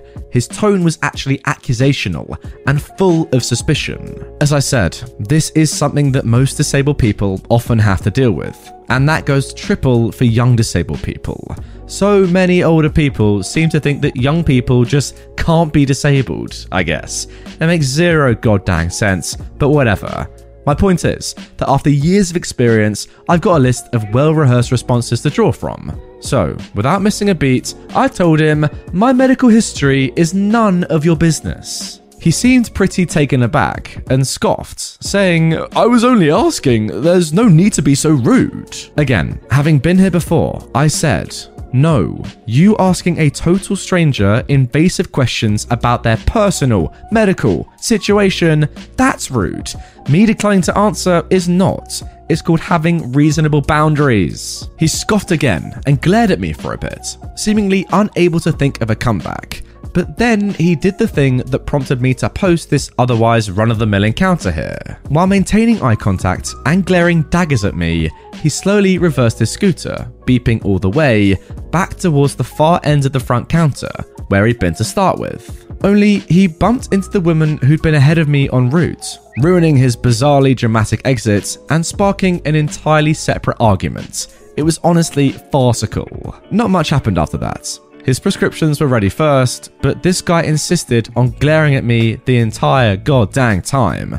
Of course, I gave him a wave as he departed, and he flushed red with rage, but said nothing. More of the story disabled people don't owe you anything. Leave us the heck alone, and for crying out loud, don't ask us personal questions like you're entitled to our medical histories. Now, look, I'm not the sort of person that would randomly go up to a disabled person and ask them how they got their disability. That is very rude. But even me, knowing that I'd never do that, it's still important to hear from a disabled person how annoying that can be. I mean, maybe you're with your mate or, you know, a family member and they do it, and you think about this story and you think, you know what, I'm going to intervene here and tell my friend, relative, whatever, to not ask these horribly intrusive personal questions that they have absolutely no business of knowing. Also, with the Paralympics on at the moment, I thought I'd bring you guys a story to help raise a little bit of awareness among our small, you know, viewership community about disabled people and, and how they feel when they get asked very personal questions. Look, I imagine some of you watching right now are disabled. Comment down below. Is it very annoying? I imagine it is. And now moving on to our final story of today's episode. Lady gets mad because I'm speaking Norwegian to a tour group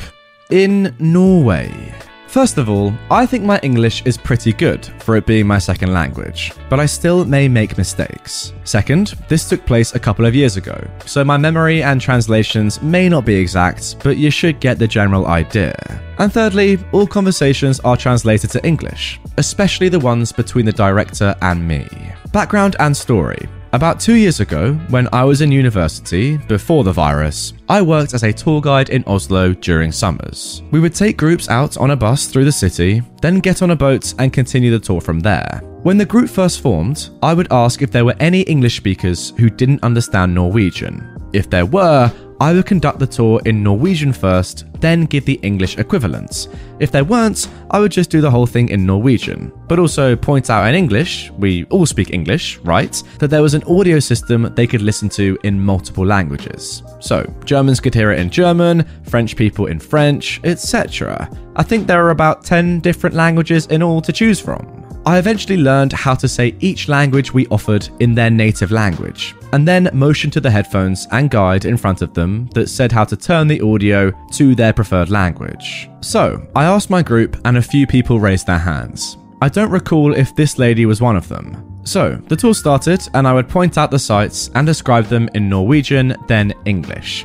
However, as I was giving the Norwegian explanation, this lady would yell out, English! After a couple times, I finally stopped myself and said, In a minute, please wait.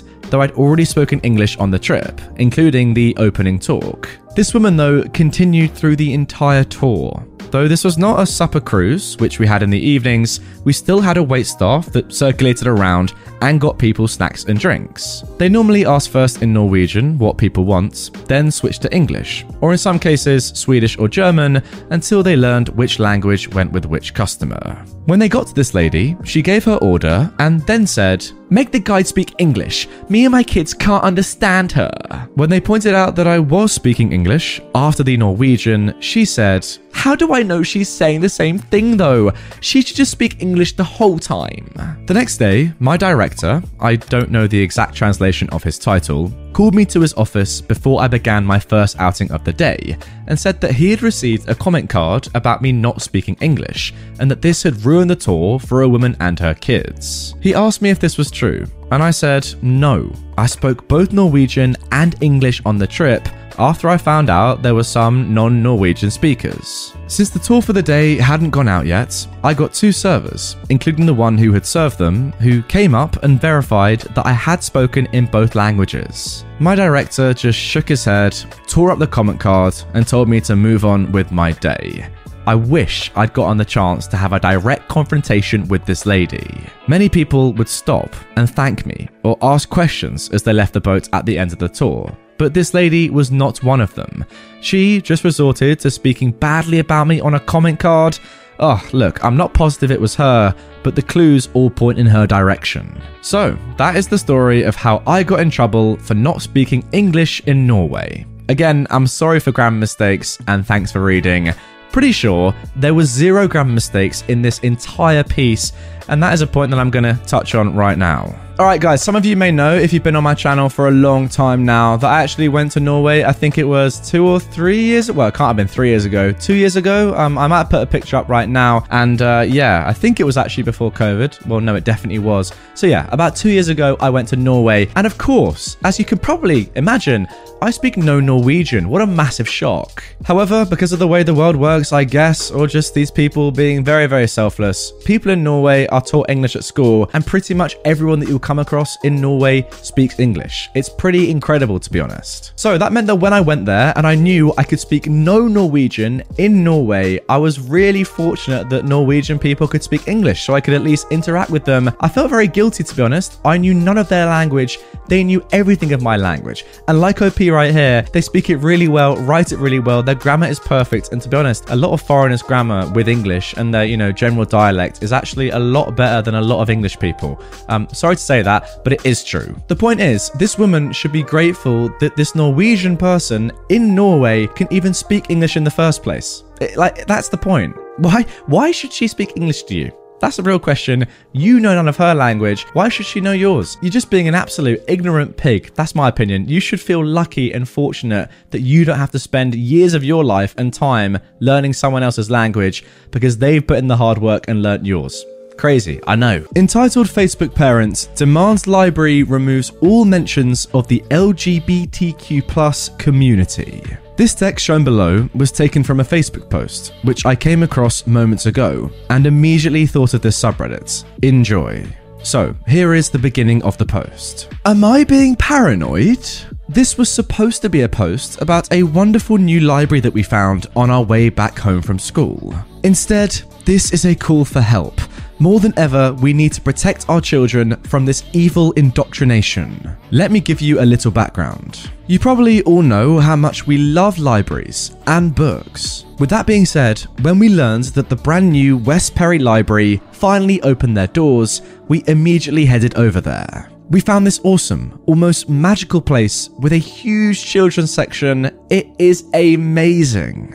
The kids just went crazy over the beautiful furniture, the toys, the decoration, and of course, the crazy amount of colourful children's books. We started going there almost every day. They no longer wanted to go to our other favourite places. No more playgrounds, pools, other libraries, or even the museum.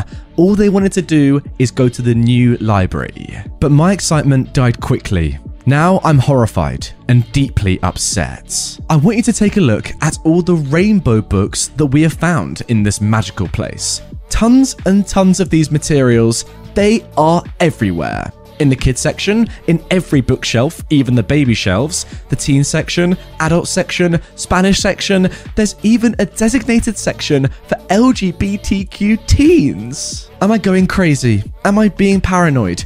Do you see what I see? Are you concerned too? Please tell me this is not normal. We've been to other libraries, even during Pride Month, and we've never seen so many books normalizing this lifestyle. Never. Dear rainbow people, as my kids respectfully call you, isn't your sexuality something private that you're free to live in your own terms behind your door? Why are you trying to impose this on my children?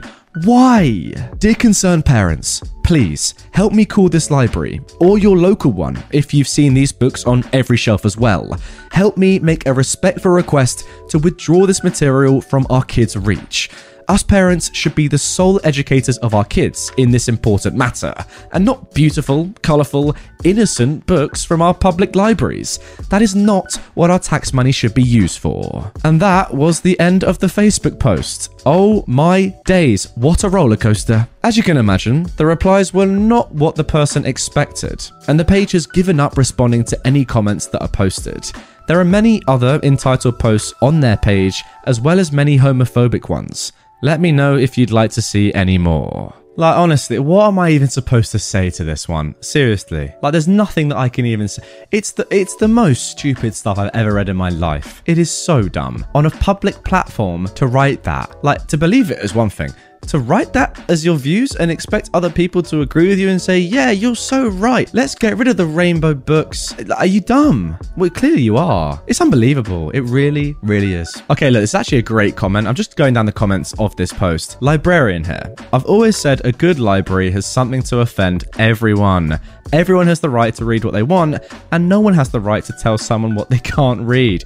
True. A library's got something to offer everyone, and a library's also got something to offend anyone because, you know, it does offer something to everyone, and obviously, not everyone's going to like everything in a library. Obviously. Jeez. Don't go putting it on Facebook though, you idiots. Now, moving on to our next post. Entitled parent steals my badge and risks jail time over a gallon of milk. Alright, so maybe it's cliche, but let me start by saying that I've been a long time lurker and literally never expected something like this to happen to me. I regularly giggle to myself about how exaggerated or made up the stories on here are, because no one actually acts like this, right? Well, apparently I was very mistaken about just how entitled people can be, because this story happened to me yesterday. Please enjoy. A little background to start off. I started a new job with the county about a month ago. I was hired to be a juvenile correctional specialist. It's not a glamorous job, but I absolutely make sure my clients are safe, afforded every right they're entitled to, and I treat them with respect and dignity. That being said, I don't live in a grey area, and my uniform looks a lot like a police officer's uniform, so I never wear it outside of work if I can help it, just because I don't want to deal with potential issues, which seems to be the right call after this incident. It is also important to note that during my orientation, my training officer spent a literal hour explaining the many ways that are appropriate and inappropriate when it comes to representing oneself. For instance, in our county, I'm considered and therefore legally allowed to refer to myself as an officer of the peace, an officer of the county, an officer of the court, and a correctional officer. At no point and for no reason am I ever legally allowed to represent myself as, or even imply that I am an officer of the law, a police officer, or any other title of that nature. If someone assumes I am a cop, I legally have to correct them, or I could potentially lose my job, be fined, or even be arrested based on the situation. I will point out, however, that my uniform and badge carry the same legal obligations and repercussions when it comes to damage, theft, etc., because it's all considered county property. So, yesterday, I get done working a double and get ready to leave work. I hadn't expected the forced overtime, so I hadn't checked the weather for the evening shift. Lo and behold, I had left my windows cracked through a rainstorm, and my extra shirt and jacket had gotten soaked. This would have been fine because it was dark, so I wasn't worried about someone seeing me go from my car to my house. But we were out of milk, and I really needed to stop at the Mart of Wolves. Normally, I just take off my uniform shirt and badge and throw on my extra shirt but I didn't really feel like donning a soggy top or going into the store in the tank top I wear under my uniform shirts. Plus, it was 50 minutes till close, and I was just running in and out, so what's the worst that could happen? Famous last question right there. I ran in, grabbed the milk, grabbed some ice cream because why not, and headed to self checkout. The line was pretty long and wrapped around towards the entrance, so I was in a random entitled lady's direct line of sight when she stepped through the doors. Now, while she didn't fit the mold of the traditional Karen, I think she still counts. She was an older woman, probably in her 50s, in heels and a rather low cut sundress. Fake tan, fake hair, and clearly fake boobs. I clock her making a beeline straight for me in my periphery and continue staring straight forward because something about her seemed a little off.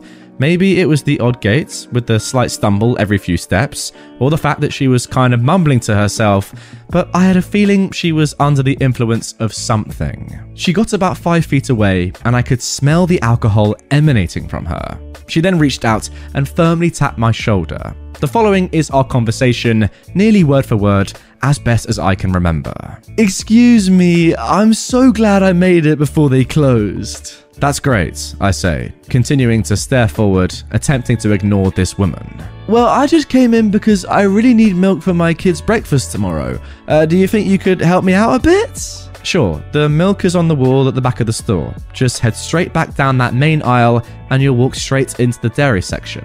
She looks at me dumbly for several seconds. Well, that's not really what I meant. You see, I noticed that you have the same kind of milk that my family drinks. So I thought maybe you could let me have it. That way I can get home to my kids sooner. You know what? I'm very tempted to go and down a beer so I can enact this woman better, but I'm not going to do it. No, thank you. I'm good. Wait, what does that mean? I can't have the milk? That is correct. You can take three minutes to walk back and get your own milk, just like I did. That's how groceries work. Again, she stares at me for several moments, trying to process the situation through the haze of intoxication. Uh, you are being incredibly rude, and you shouldn't even be in here. How do you figure that? Well, my tax dollars aren't supposed to be paying for the police to go shopping while on duty. Now give me that milk, and I want your badge number so that I can talk to your superiors about your inappropriate behavior. Mom, I am not a police officer, and I am not on duty. I just happened to be coming home from work and I still have my uniform on. The woman then started to shriek and attract attention. You're obviously lying. I can see your badge right there. I won't let you get away with lying just to protect your job. At this point, she begins to claw at the badge shaped patch that is sewn onto the upper right shoulder of my uniform shirt.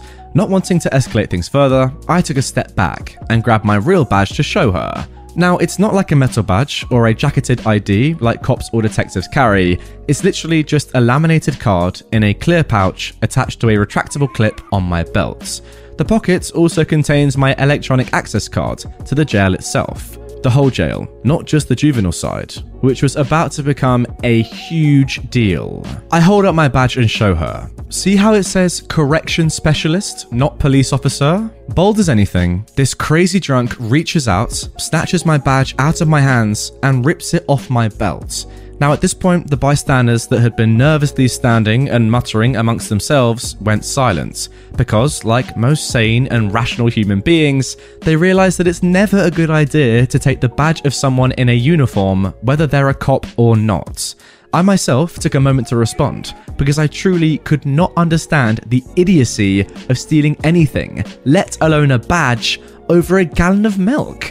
I would have been within my rights to grab her and force her to give it back, but again, I didn't want things getting out of hand, so I decided to reason with her. Mom, I don't think you realise the consequences of what you've just done. That is the badge of a county officer, and stealing one is a misdemeanor if you're lucky. However, behind that badge is my swipe card for the jail. You've literally just stolen a key to the county jail, which is a felony with a potential 10 year sentence. This is absolutely true, by the way. I think you should probably hand it back to me right now because I don't think a gallon of milk is really worth a decade of your life. The entitled woman now starts to look a little nervous. That's not what I meant to do. She looks at the bystanders for support. You guys saw how she was being rude to me, right? I was just trying to get her information and she wouldn't give it to me. I didn't do anything wrong, right? Unbeknownst to either of us, one of the customers ahead of us was either an off duty cop or retired. I couldn't tell which. He piped up with, Mom, I'd do as the officer suggests if I were you. I can't slap cuffs on you right now, but I've got a few guys on speed dial that would happily do it for me. And since they patrol this area, I'd say you've only got a couple of minutes to make your choice. And with that, he pulled out his phone and started swiping. Wait, sorry, so this guy just went on Tinder randomly. Um, I thought he was going to call his police mates, but swiping, hey, uh, hopefully he found someone to match with. I don't know. All the colour drained out of the entitled parent's face, and she basically flung my badge at me as she jerkily rushed out of the store ranting, mumbling loudly, something about how it was just a goddamn gallon of milk. I thanked the older guy and told him not to bother calling anyone. Everyone got through the checkout like responsible adult human beings, and I got to go home and enjoy my ice cream, having learned that I should really just do my shopping on my days off. Wow, um, a Karen plus alcohol is a deadly combination. I mean, look, you thought entitled people were bad. Give them a bit of alcohol as well, and wow, that's another level. Um, incredible. By the way, guys, comment down below. What did you think of my um, drunk entitled Karen impression? Was it good? I can't say it's based off experience, but I thought I'd just, you know, try and slow my words a little bit. Let me know if it was good or not, or just sounded like I was about to have a stroke. It's either the two. Let me know down below. As for this story in particular, I mean, again, what can I really say apart from like you just don't do that. You just don't steal someone's badge. It also doesn't even matter like what it is of theirs. Don't steal anything from anyone. Why is she trying to take your badge off you? I don't get it. I really, really don't. Now, I do agree with her. Obviously, she wasn't trying to steal your jail key card, but still, don't steal anyone from anyone ever. What's the point? What are you going to gain? Are you going to try and sell the badge on eBay? What's the point? I don't get it. Wait, sorry, I've just clocked. Did this post say at the end that she got back in her car? Wait, sorry, she jerkily rushed out of the store. Did she get back in her car? She must have driven to the store, right? I assume this happened in America. Normally people drive to stores, do they not? You know, to put your grocery away when you're finished with it. Otherwise, otherwise just walking home, right? Did she get back in her car? If she did, that's a DUI right there. I can't work it out from the post. It's annoying. I can't. It's, OP hasn't said it, but if she got back in her car, wow. Entitled parents want me to fake my vaccination card. I am an 18 year old woman, and I still live with my parents, who are anti vaxxers and since the pandemic, also COVIDiots. In my country, they are called Querdenker. My mum is especially against all COVID restrictions. She doesn't believe that COVID is dangerous, and she thinks that the government only wants to control and kill us. She said repeatedly that we're living in a dictatorship and that the vaccine is going to kill us all. Also, since the pandemic, she's started on various protests and is heavily active in conspiracy groups on Telegram, Facebook, etc. What a woman. Now, my father isn't as extreme as her, but he also believes that the vaccine is going to harm us because there hasn't been enough research yet. In my country, I have to be tested nearly every day in school in order to avoid infections and online school. So does my brother, who is an 18 year old. My father also has to be tested every day at his workplace, and if anyone is COVID positive, all of us will have to quarantine for two weeks. If you're working, you don't get paid during this period of time. This could be avoided if you get the vaccine. We wouldn't have to be tested regularly, and we wouldn't be quarantined if anyone in our class or family member has COVID. That's the initial situation of my story. The father of my best friend is a doctor and also an anti vaxxer. He is allowed to vaccinate patients, but he just uses it as an excuse to fake vaccinate himself and his family. That's his daughter, son, and wife. My family is really close to his. I've been friends with his daughter since elementary school, and we live in the same neighborhood. He knows that my parents are also anti vaxxers, and he made an offer to my mother approximately two months ago. He would also fake vaccinate us my parents, my brother, and me. Oh my god, you're telling me a doctor is giving out fake vaccines. What is going on? Now, my mother has been afraid that I'm going to get vaccinated because I don't believe in all this BS about the government and COVID. I think COVID is dangerous and deadly. She knows my opinion and is deeply afraid that I will get killed because of the vaccine as soon as I turn 18. Guess what?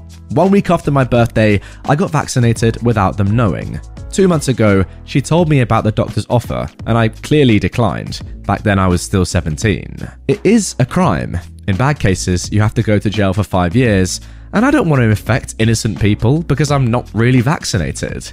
I said all of this to her, and at first, she tried to make me feel guilty. She wouldn't be afraid anymore that I got vaccinated, she's done so much for us, etc., but I still declined.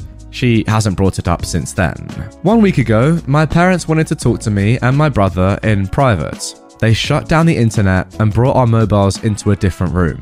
I immediately knew what they wanted from us.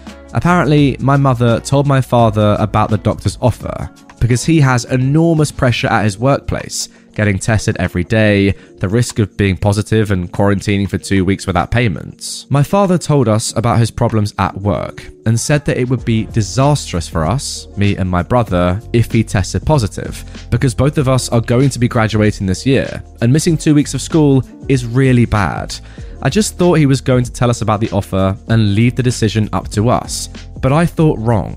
He and my mother decided that either the whole family is going to get fake vaccinated or nobody is. I understand that my father is under enormous pressure, and I wouldn't say anything if he does accept the offer, but he said he won't do it if any of us decide against it. The problem is that he really wants to do it. I said again that I won't accept that offer, but I also won't stop them. Now, the fun begins. He started to blame me because now he wouldn't be able to do it. He said that we will do it as family, but is angry that I'm against it. He's decided that. He can also decide to just do it with my brother. I didn't agree with his decision in the first place. At that moment, he's shouting at me, trying to guilt trap me. I just wanted to go and said I was going to think about it. Four days ago, that's three days after the first conversation, I told my mother that I still won't do it. During dinner, my father brought the topic up again. I still declined and told them they can do it without me. He didn't accept my answer. He started shouting again and also insulted me. How dumb I am, how stubborn, and that I think I'm so much better than them. He said he was disappointed in me because he thought that I was smarter than that, etc. That hurt me. I don't think I'm dumb. I'm one of the best of my class, and I'm currently doing the German version of A levels. And I absolutely don't think I'm something better than my parents. I just don't agree with them. After that, he started to have some kind of breakdown, I think. He started crying and saying that he was worried that he wouldn't be able to provide for us anymore if he gets quarantined, because he won't get paid during this period of time. He admitted that he is putting enormous pressure on me, but he doesn't care. You have to know that I quickly have a remorse for the simplest things. Just when I think about hurting the feelings of others, especially my family members, and making them feel anxious, bad, etc., my conscience intervenes. Now my father is telling me that I could take away his and my mother's fear if I do what they want me to do. But I still refused. This caused a major feeling of guilt and remorse in me. Since he started insulting me, I hadn't said anything, and his reproach made me feel so bad.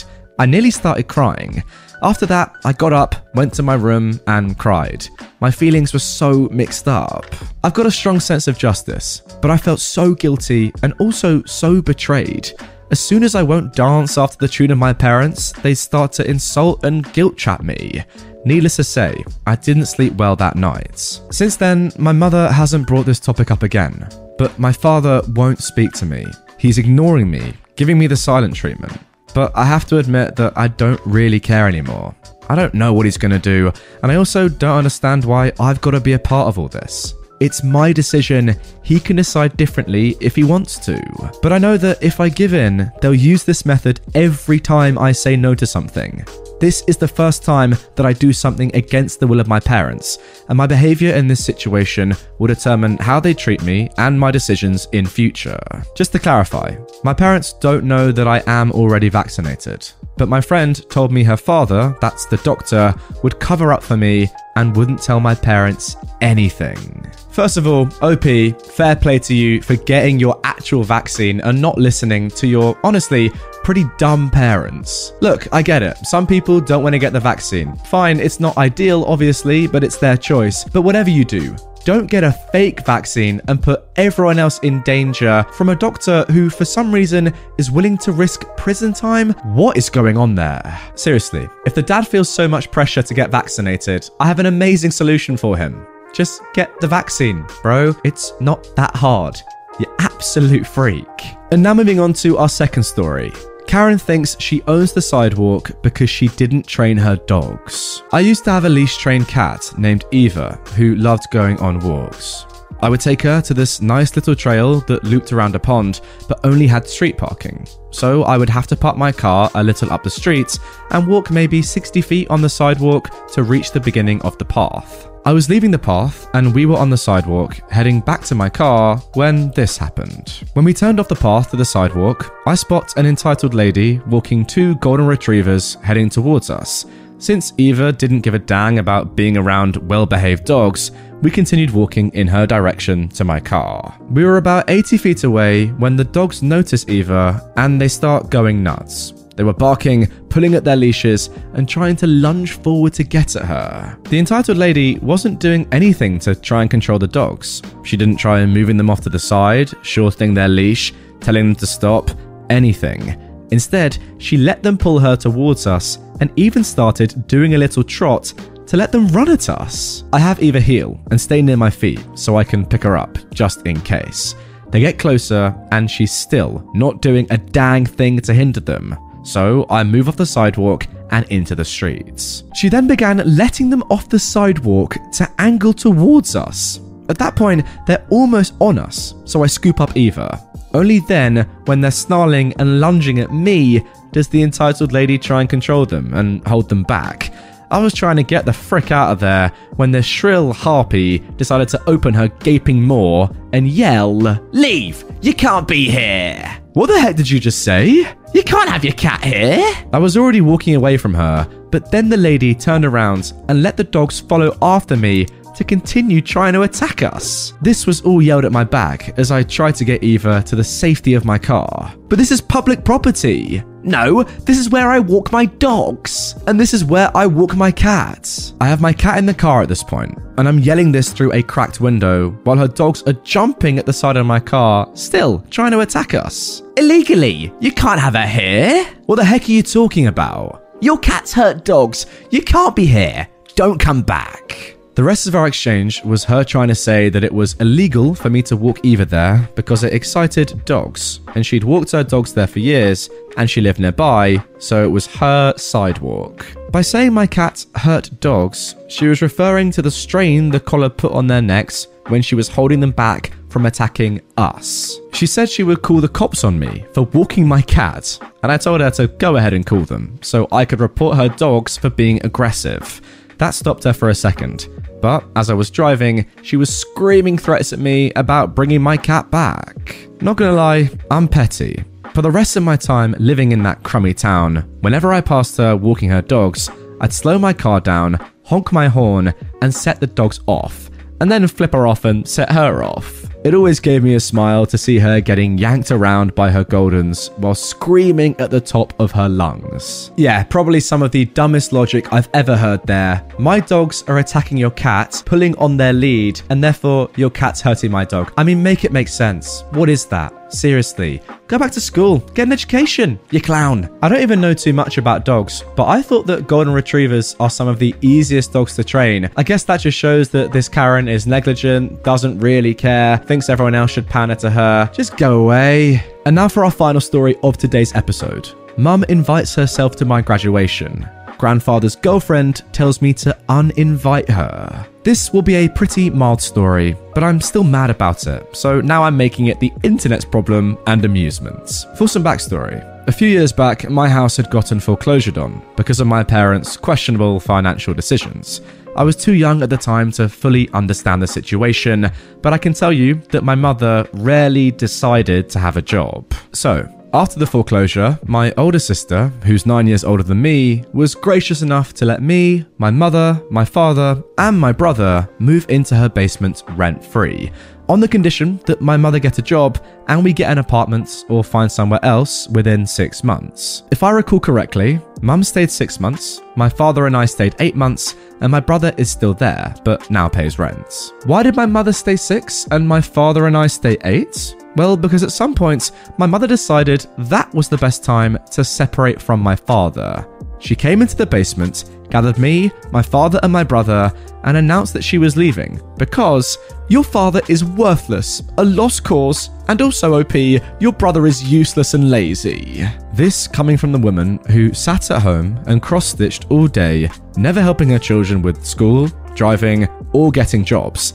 And yet, off she went to go and live with her co worker. So, within the next few months, my father scrounged up a bit of money by taking extra runs at work as a truck driver and getting help from his father, and the two of us moved to another state in an apartment close to his father. I went back to school and honestly did better there in that one year and a half than I'd ever done with my old school.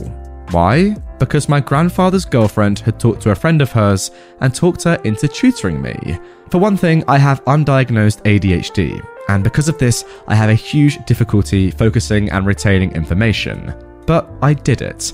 I graduated a year and a half late, but I did it. Now I had to make a decision. Did I want to invite my mother to the graduation? Did I want her to be there for this milestone of my life that she not only didn't help with, but almost stopped me from reaching because of her unwillingness to be a parent? Well, fortunately for me, I didn't have to make the decision. She decided that she was invited without asking by asking me what day the graduation was so she could schedule her vacation days. Without answering her, I went right to my father and asked what he thought. How did he feel about her coming? Was he going to be okay with her staying for a few days? He was pretty emotionally messed up after she decided to abandon us the way she did. But he insisted it was fine and tried to make sure that I was okay with it. Now, I didn't really have enough of a backbone to tell her how I really felt, so I just told her the day I was graduating and kinda left it at that. I was pretty annoyed that she felt entitled to come to my graduation, but I didn't want to fight about it. While at my tutor's house with my grandfather to work on some stuff, graduation comes up, and I tell them that, yeah, my mother is coming. They both have some feelings about it because they know the history, but ultimately it's my decision and they leave it alone. However, then my grandfather told his girlfriend when he went back to his house to pick up some tools. So, his girlfriend then calls me and decides to give me her two cents. Mind you, I have known this woman for less than a year, and in that period of time, she's asserted herself to be a strong willed woman who absolutely does not approve of my lifestyle and has tried to change several things about me. Her two cents are essentially Your mother is coming? Why? What does your father think? No, really, what does your father think? Are you sure? What do you think? What does he think? I think you should uninvite her. For his sake. You need to uninvite her. I'm still pretty spineless, but I managed to stand my ground enough to tell her that my graduation is my event, and I decide who's coming. I explained that I've already talked to my father, and he's expressed that he's fine. However, just to be sure, when my father came home from work, he and I talked about it again, and he assured me that it was fine. Eventually, when the topic of a celebratory dinner was brought up, it was decided that rather than have everyone attend one, my grandfather was going to bring me to one with me, him, his girlfriend, my father, and my tutor, whom I'd invited, and my father was going to host another with me, my mother, my sister, and her four month old. It was annoying me that these 50 plus year olds were acting like the four month old, but two dinners was enough to shut me up. The graduation ceremony and the dinners went without hitch for the most part. Aside from my grandfather's girlfriend whispering to me that she wants to punch my mother while hugging me. That was very cool. So, not a terribly eventful or horrible story. Fortunately, no screaming Karens, but I hope it was a relatable enough story to be enjoyable. A few too many entitled people involved in this story for my liking. I thought it was bad enough at first with just your mother acting like an absolute cow, but then your grandfather's girlfriend, who's known you less than a year, gets involved. Um, wow, keep out of it. It's my graduation. F off? I mean, seriously, any normal family would say, yeah, it's your event, invite who you want, we'll do what you say. But no, not this family, not these two women. They've got to get their nose involved and do what they want. Brilliant scenes. Stop. Please. Get some help. Stop it. Get some help. Don't text and grocery shop, folks. Greetings and salutations. I'm excited to report that I've experienced a grocery store Karen. This is a first for me, not because they're a rare form of Karen, but because some time ago, my grocery shopping privileges were revoked. A few years back, I was sent on a mission to the grocery store with a list of stuff missing for an upcoming dinner. I came back with everything on the list, except I wasn't aware unsalted butter was the stuff of nightmares and tasted of sadness and failure. Ever since, I've been relentlessly mocked at family gatherings and permanently banned from grocery shopping unless it's a dire emergency. In the event of such an emergency, I'm given a series of pictures of things to find, and I have to reply with a picture of what I found before I'm given approval to actually pay and leave. What the heck? I mean, I don't know whether to laugh or cry at that. That's kind of sad. That being said, I am a grown ass man and can go to the grocery store if I feel like it. Okay, this guy's an adult. Uh, yeah, that is kind of sad. Anyway, these occasions are very infrequent, and my basket will usually elicit a raised eyebrow from a cashier. A basket filled with ice cream, sugary cereal, soda, and candy will do that. Everyone else is on a diet, don't judge. Earlier today, I retrieved my basket and started meandering my way through the aisles of the store, stopping occasionally to grab some tasty treat that caught my eye. I think it was the second or third aisle when I spotted my nemesis. She was stopped with her forearms resting on the cart handlebar and scowling ferociously at her cell phone, tapping away. I detoured around her and proceeded on my probably going to give me diabetes trip. Next aisle was soda and energy drinks, and I paused and had a moment of existential crisis.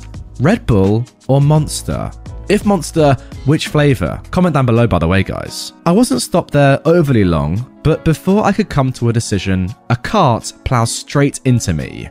She wasn't going quite fast enough to knock me flat, but I did stagger a little. By the time I got on balance, I was being scolded by this woman for not watching where I was going, and that I was so careless I made her drop her phone. Based on the look on her face and the logical fallacy that was her reaction to careening into a bystander, I figured I'd just let it go, because there's no sense shouting into the wind. She retrieves her phone and resumes texting and operating a shopping cart. Being not like that dislodged the angel on my shoulder, and a tiny Zoidberg took his place. Red Bull? Monster? Why not both?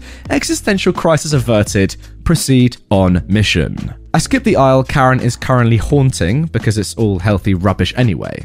I think I got a couple hours of clearance from that woman, and then I hit the cereal aisle. Oh man, this is gonna take a minute.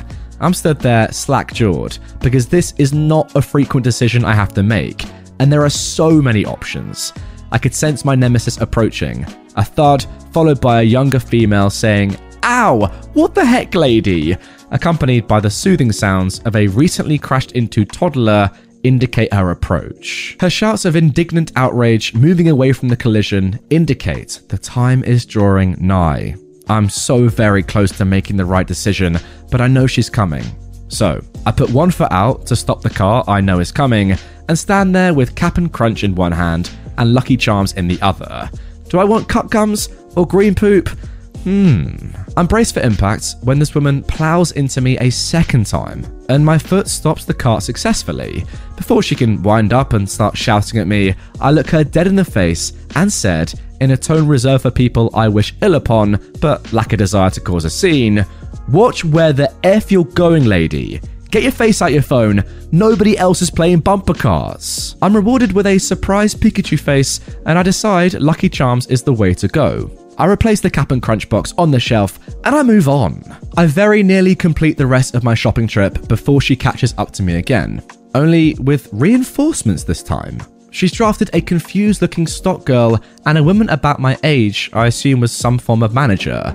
The tie and the name badge that said manager sort of gave that away. I don't know what her exact role was, because looking intently at a random woman's chest is generally frowned upon, especially when the chest merit stares. Not that, okay, wow, not that I looked. Anyway, the Karen cries, There he is! There's the man who swore at me and assaulted me. He cracked my phone screen. Probably for the best, I was still deciding if getting mini sundae cones was worth the potential trouble I'd get in for tempting unsuspecting dieters in my house, as this could take a minute. Manager lady comes over to speak with me and asks me what happened. Stock Girl decided discretion was the better part of valor and disappeared while the Karen was distracted. I'm not terribly sure what exactly the Karen expected, but I do plead guilty to swearing at the woman after she'd negligently crashed into me with her cart.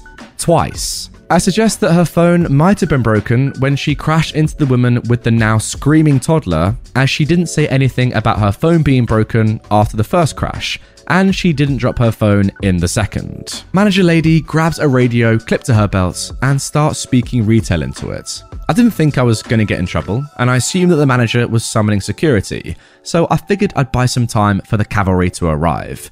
I admitted I shouldn't have sworn at the woman, in tones positively dripping with sarcasm. Oh, woe betide how wrong I was to have said such harsh words to such an enlightened and observant woman. Her face went from surprise to smug, and then just a touch of confusion before transitioning into rage.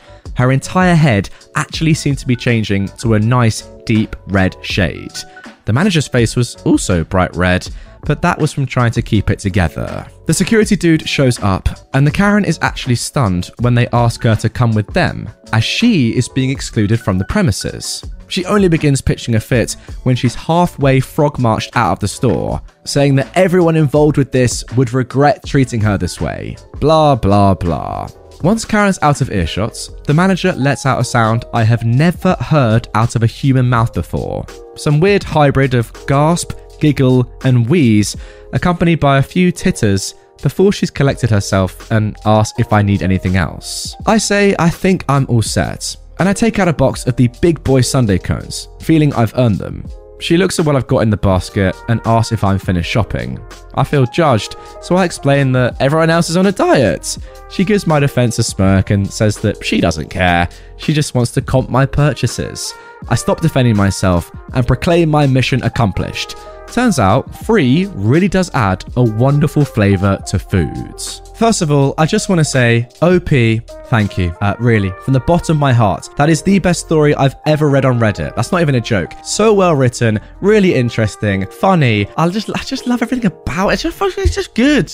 Yeah, just really good. If only more stories are like that, I would love it. I really would. Uh, if you're an amazing writer, get in the mixer. I'm rambling. Who cares? Subtitles have gone. It's just like jibber jabber at the bottom now. It's just letters. That's all it is. Oh, just screw it. Just great story. Loved every second of it. I, am going to read more from this bloke because, um, wow, that was electric in every single sense of the word. I loved it. I mean, genuinely, if this guy wrote a book, I would read it. That story was that well written, that interesting. Justice for Karen, but justice for the English language. That was how good that was. And now moving on to our second story, the title and thumbnail of today's episode. Entitled Parent causes car crash because she couldn't get any petrol. Quick bit of backstory. I work at a supermarket and we have a petrol station just up the road. Normally, I work on the tills but I was asked by my manager to head up to the petrol station and direct traffic on the tarmac due to the fuel shortage and amount of cars queuing to get in. So, I'd been standing out on the tarmac of our petrol station for around 25 minutes, telling all the customers that wanted fuel that we only had unleaded petrol left and no diesel. Most people were understanding and simply drove on, and others looked like they wanted to tear my tongue out of my mouth. I was expecting this. However, it was at this point I was told over the speaker system to no longer let cars in, as we had entirely run out of all fuel. And this is when I started getting grief from just about everyone. About 30 minutes after we ran out of fuel, I met the entitled mother of this story. At this point, it was around 4:30 p.m. and she pulled up to me, rolled down her window, and screeched out, "Diesel!" "No, sorry darling, we ran out about half an hour ago," I replied.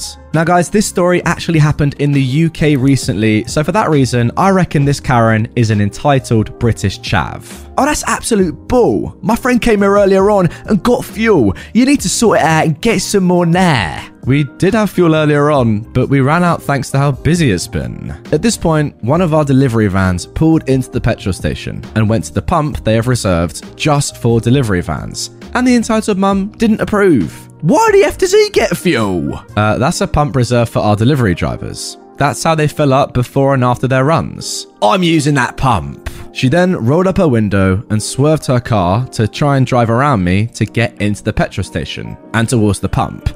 She did this without indicating at all, and she was promptly hit by another of our vans that was also coming to fuel up.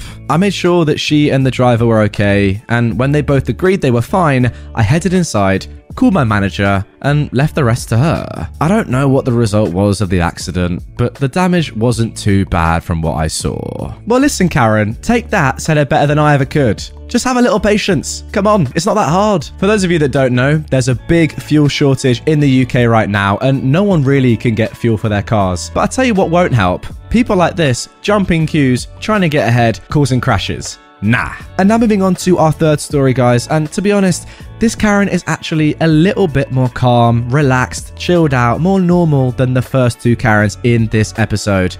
I'm lying. She's not. American Red Cross Karen calls me selfish for getting tattoos instead of donating blood. Here we go. Hey, guys. This happened earlier today.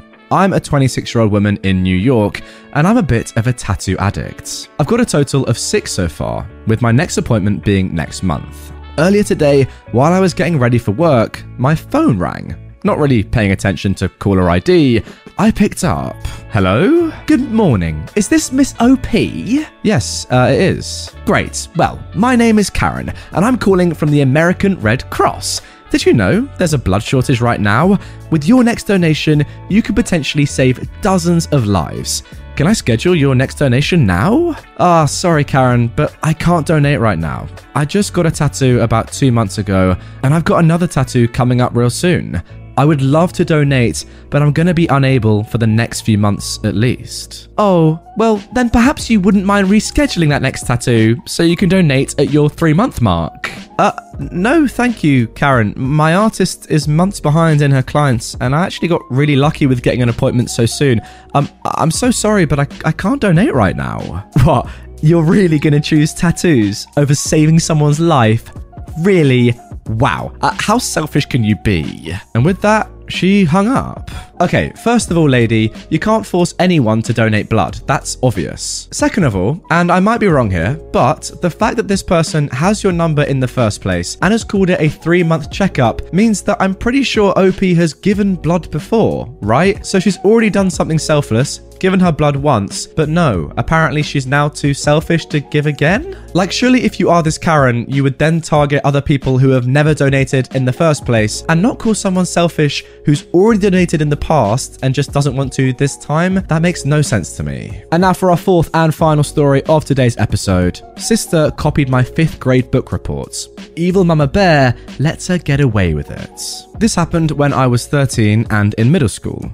My sister was 10 and in the 5th grade at the time. Three years earlier, when I was in the 5th grade, I did a book report on a light novel I don't really remember, and I got a B plus on that report. My dad had a habit of filing all the return school assignments of myself and my sister, and he catalogued them by day, month, year, and topic. I thought his doing so was a bit overzealous, but I didn't really dwell on it. Uh, yeah, kind of agree. What a weird thing to do. Fast forward three years, and one day I noticed my sister came home from school whining about having to do a boring book report. I told her I did a few of them for school in her grade, and they're really not so hard.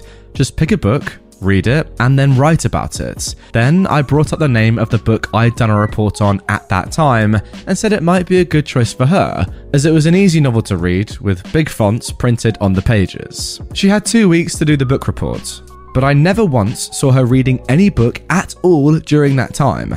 And I repeatedly reminded her. She just brushed me off and said, I got this. Then, one day, my sister comes home, all proud of herself, that she got a B on her book reports, which was odd to me, since she really didn't read anything as far as I'd known.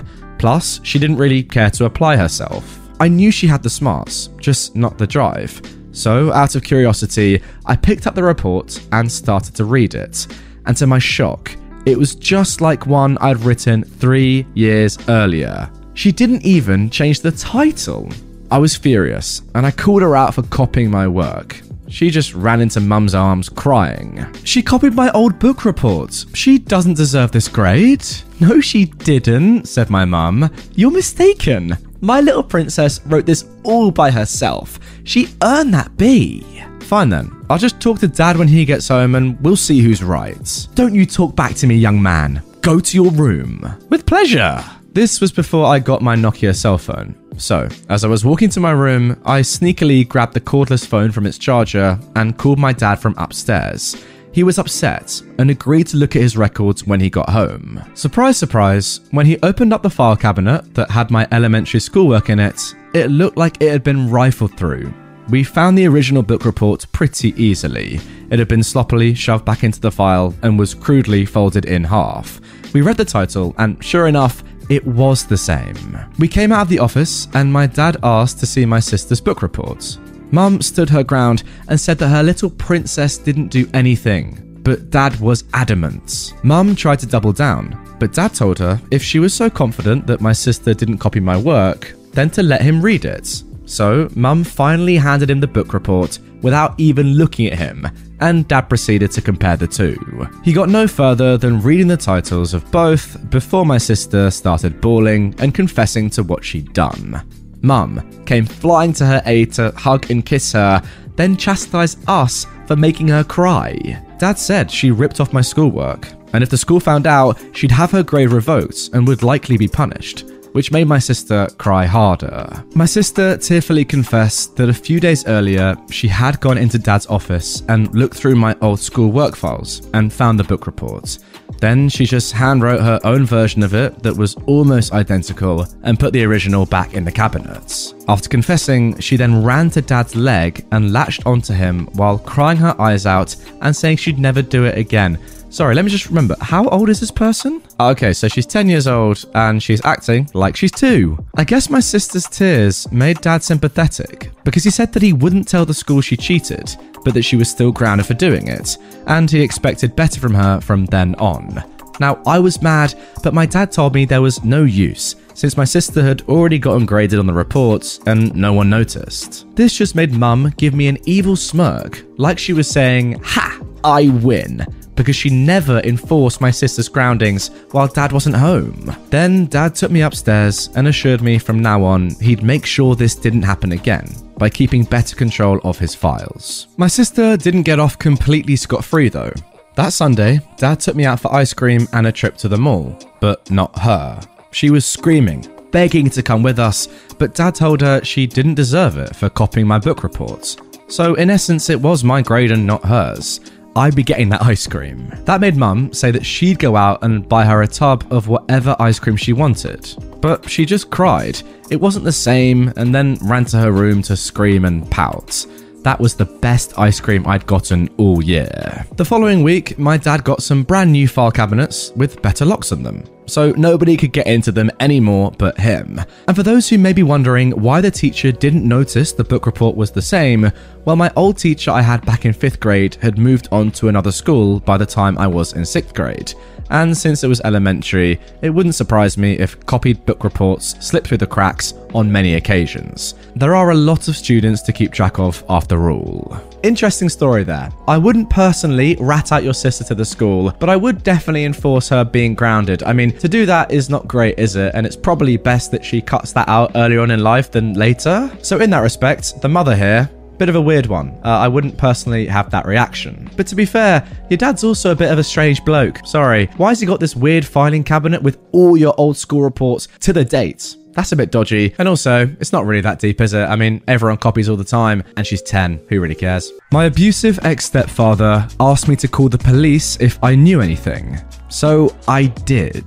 I am a 29 year old woman, and I live with my mum and her new boyfriend, we'll call him Ahat, when I was a child. They met when I was 10 years old, but from the moment I met this man, I never liked him. He gave off the most terrifying vibes, and even as a child, I could instinctively tell that there was something wrong with this man. Fast forward six years, and my mum and Ahat are getting married on my birthday, no less. I have three new siblings in that time from their marriage, and this man, for the past six years, has made my life a living hell. He was physically and verbally aggressive almost every single day to me, my mum, and siblings. However, he did, and still does, have a particular dislike towards me.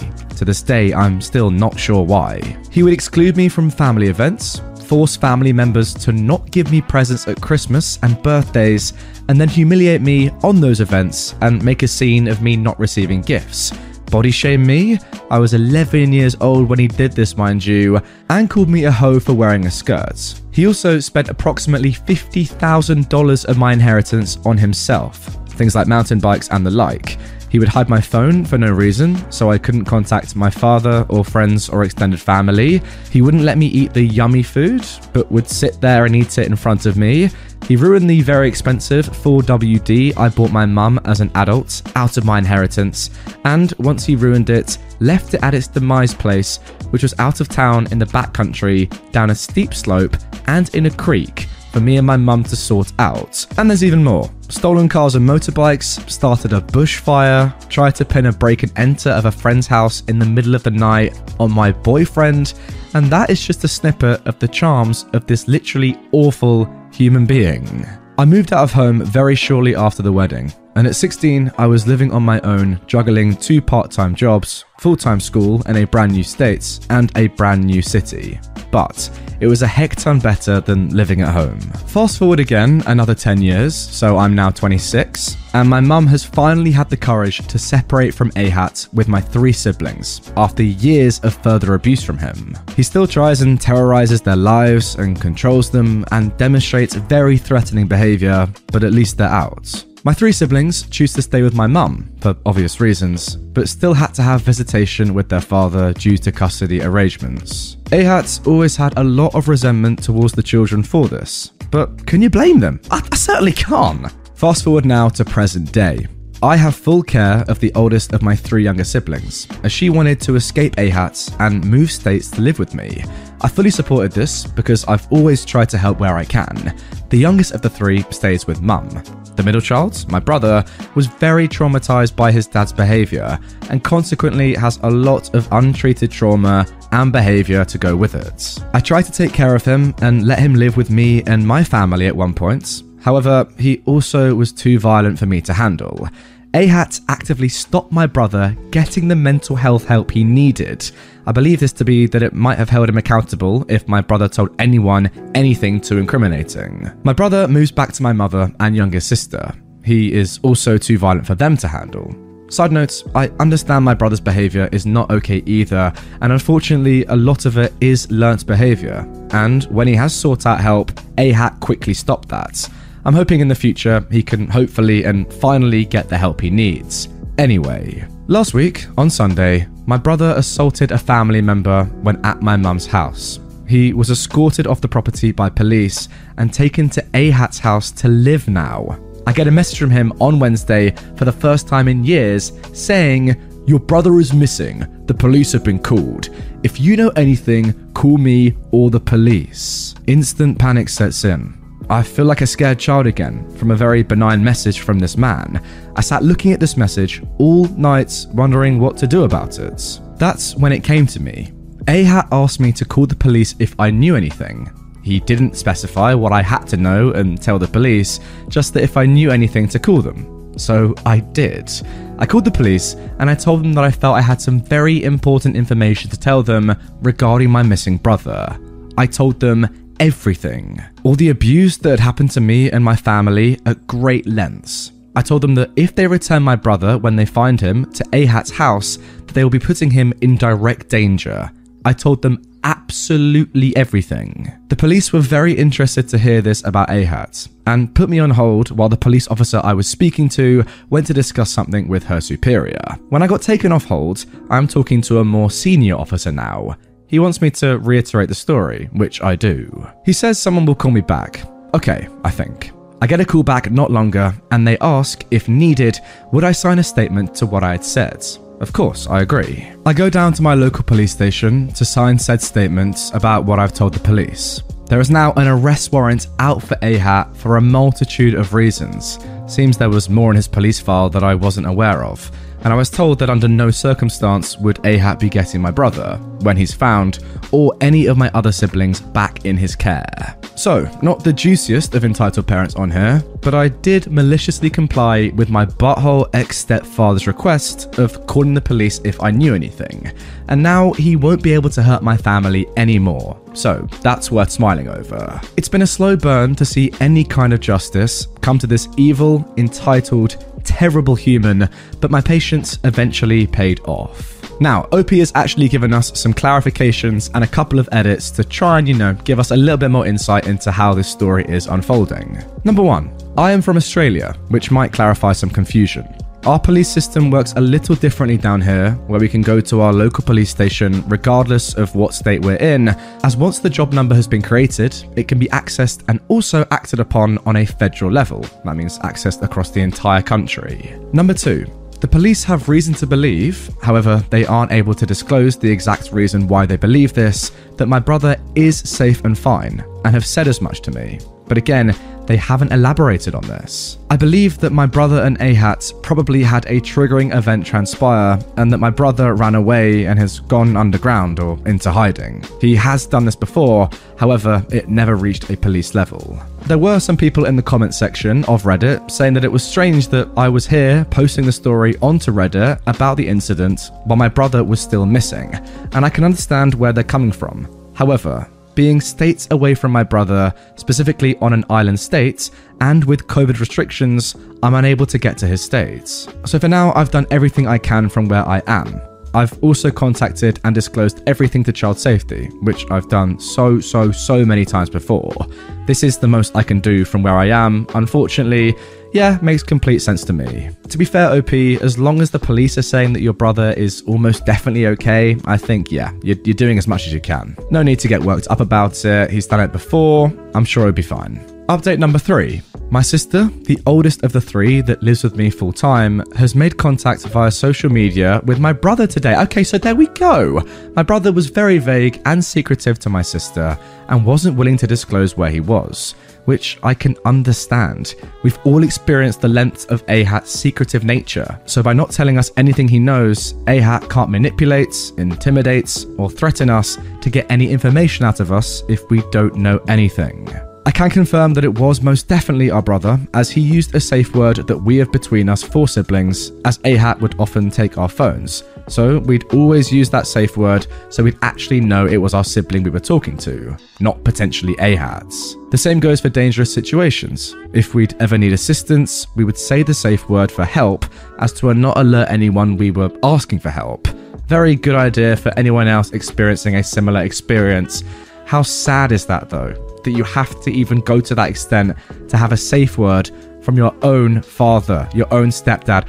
That is, oh, terrible. Speaking of, number four, no word on location or outcome of Ahat. As he is no longer a direct family member, I'm not going to be informed until it is public knowledge, I imagine. The officer did say that she would contact me if there was anything else I did need to know, however. It may be a bit of time until we hear any outcome for him. In the 19 years I have known him, he has almost always managed to wiggle his way out of any repercussions of his actions. So I'm not holding my breath that this time will be any different, but I still have hope. It's better than resentment and negativity. And finally, number five, I just received another text from Ahat saying, Obviously, no concern of yours, hey, big sis. Thanks for caring. Only for yourself. I haven't replied to his original text, and I won't reply to this one either. This text has rattled me just like the first one. No matter how far you physically remove yourself from the person who has traumatized you, it can very quickly come straight back to take you back to feeling like it's happening all over again. Deep breaths and keep on. And lastly, I have been so blown away by everyone's support. Nothing like this has ever happened to me with so much support and kind words from so many people.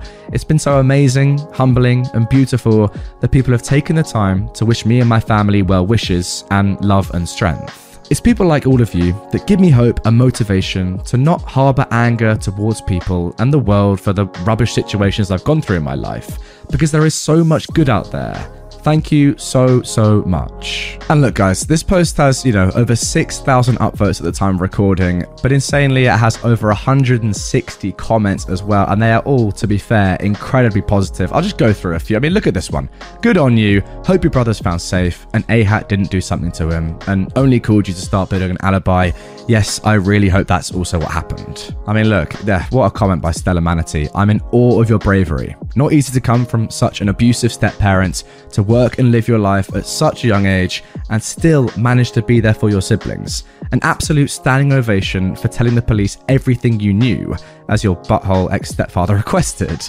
All the best to you. I hope you have a happy, peaceful life. And guys, you have to understand look, OP has been through a lot. Seeing these insane comments of support probably just makes them feel amazing. And it's vindication, right? They now know they've done the right thing. If they were unsure, comments like this can really help them to understand that. You know what, guys? Let's get involved. It doesn't have to be just Reddit, it can be our community as well. Let's get down in the comments and give OP some messages of support to let them know that they definitely are doing the right thing here and that they've done something amazing. If you've got any advice or tips, maybe past experiences that you've had, or just, you know, general empathy, comment down below. Hopefully, we can get OP to see this video and see the insane support that you lot can give. And now, moving on to our second story of today's Entitled Parents episodes. Being hated for being free. Hello, everybody, new member here. I'd just like to share an experience I've had recently.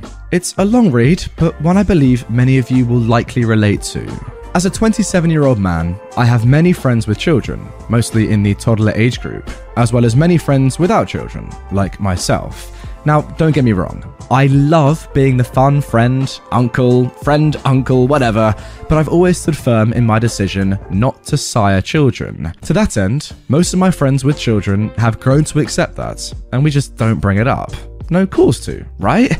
I think my friends just expect that one day I, and whoever I may be courting, will announce a pregnancy. To which end, I know they'll be disappointed, but that's okay. See, being a single, childless young man, I naturally have quite a bit more freedom in life than my friends with children. I can still live life on a whim. They can't. I can roughly predict what the next two weeks will hold. They can't. If I want to have kids later in life, I can reverse that decision, would likely adopt. They can't. Of course, most of my friends with children are still wholesome and loving friends.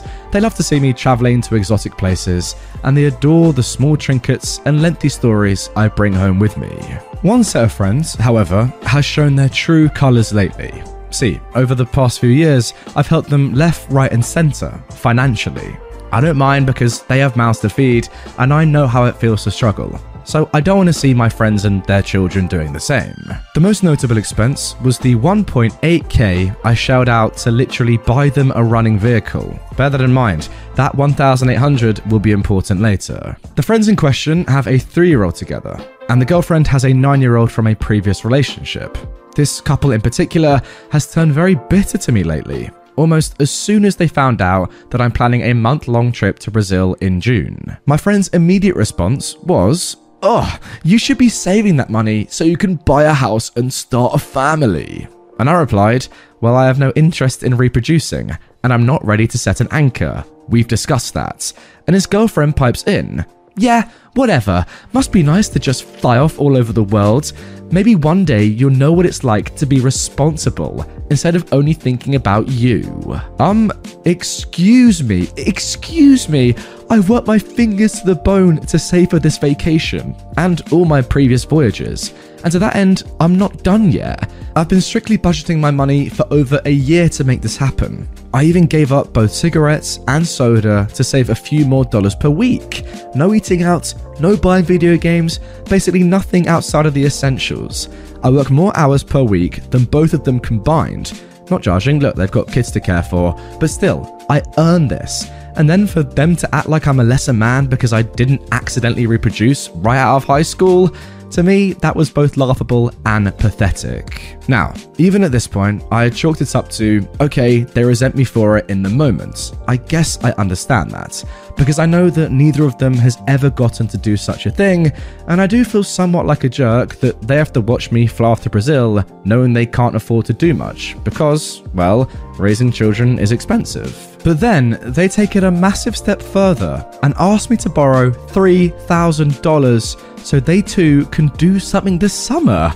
She even whipped out her phone and pulled up the resort they wanted to stay at on Table Rock Lake, Missouri. As soon as I noticed she'd entered the info for a 14 day stay totaling 2.4k, I realised they had planned to ask for this money all along. I was honestly speechless for a moment. So eventually, I said something along the lines of Look, man, I've been saving for this for over a year. I can't afford to loan any of that money out, or I won't be able to afford to go on my vacation. And to be honest, I still have to recoup that 1.8k I loaned you guys before my plans are even back in the green. So I'm sorry, but the answer is no. And they just lost it. All you single buttholes ever think about is yourself. You have no idea what it's like. We never get to do anything. Some friend you are, you'd rather go off by yourself than help our kids have a good summer. At that point, I simply left without another word. It's clear to me now that all I ever was was a piggy bank. In truth, I guess it was my fault for being proud of my frugality and occasionally mentioning my savings. Like, hey man, I hit 10k today, two thirds of the way there. This all happened last weekend, and even today, I received another text. Are you sure we can't all just go to the lake together? The kids really need this. It's not like you can't go to Brazil another time. And this, friends, has been a hastily written and hurtful example of entitlements. Takeaways 1. Don't discuss your finances with anyone that isn't directly affiliated with them. Yourself and or your partner, maybe your parents, but not your friends. 2. Never loan money to friends. Treat it as a gift that you will not see returned. If you do see it returned, yeah, treat it as a nice surprise. And three, thank you for reading, and feel free to share discourse or similar stories in the comments. Alright, guys, comment down below what are your thoughts on those three takeaways there. You know, I'll put them up on screen, you don't need to see my ugly face. Takeaway one don't discuss your finances with anyone that isn't directly affiliated with yourself. Yeah, Okay, I agree with that. He actually says they're not your friends. I don't know. Uh, maybe if they're like your very, very, very close friends, then you can. I mean, personally, we have done. I think that's absolutely fine. People you trust. But yeah, not people that you really, really don't know amazingly well, that's for sure. Two, never loan money to friends. I actually do agree with this one. Even my best friends, I wouldn't loan money to expecting them to pay me back necessarily. I'm not saying like just a small amount of money, but you know, a proper chunk of money. If you're going to loan that to a mate, yeah, realistically, don't expect to see it back. Obviously, you would hope it comes back, but yeah, he's right. If you do see it return, treat it as a surprise. I completely agree with that. And three, yeah, comment down below, fellas. What are your thoughts on this story? Personally, again, loved it. Um, I-, I can't believe the entitlement though. Like, yeah, it's your money. You've chosen not to have a kid and not to have a partner. Obviously, you're going to have more money for yourself then. Obviously, you can spend it on stuff that you want to do. It's so weird, isn't it? Like, yeah, look, don't get me wrong. I want to have children someday and a family, but you can't really abuse people for not wanting to do that and then spending their own money on themselves and having a good time. That's not selfish. That just that just makes sense, right? I don't understand that logic at all. Like it is actually just mental. You owe them absolutely nothing. You've done very well in your life to be able to go away and, you know, have a nice vacation that you deserve. You've been, you know, penny picking for ages, gonna make it happen, so fair play to you.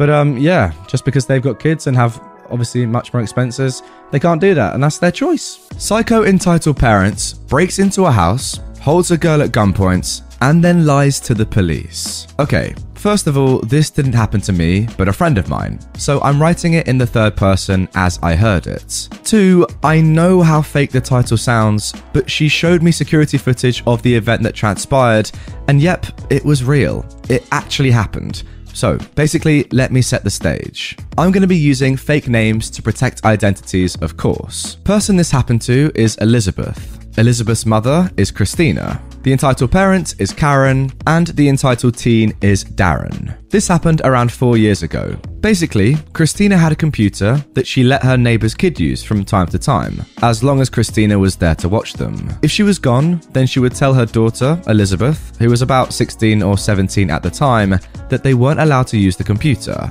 But usually, if Christina wasn't home, neither was Elizabeth. Now, here's a key fact. Before they go out, they would always lock their doors. But at one point, they thought they kept forgetting to lock their front door. So, one day, Elizabeth was actually home alone because Christina was at work and they don't allow kids where she works, at the hospital. And Elizabeth was on vacation, so she didn't have any school. She hears a knock at the door and answers it.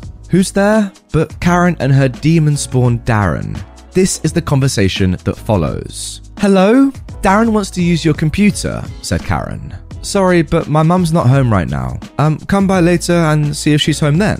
Look, I know she said we're not allowed to use the computer if she's not there, but you're here, so you can watch us. I'm sorry, but my mum said that I can't let you in. Oh, come on. Your mum doesn't have to know, said Darren. I'm sorry, but no means no. And I don't want to get in trouble if my mum comes home and he's still playing on it. Just come by later. Karen let out this exasperated groan and just dragged Darren away. Now, you would think that that's the end of it, but you've seen the title. We have three criminal charges here. So, about 10 minutes later, Elizabeth hears the door open and thinks her mum is home early or something. But when she goes downstairs to say hi, instead she's greeted with Karen going from a 1 to a 100 and pointing a freaking gun at her. Here's what follows You're going to let my angel play on your computer now. Elizabeth kept her arms up, trying to de escalate the situation. Okay, um, calm down, put the gun down and take your kid to the computer.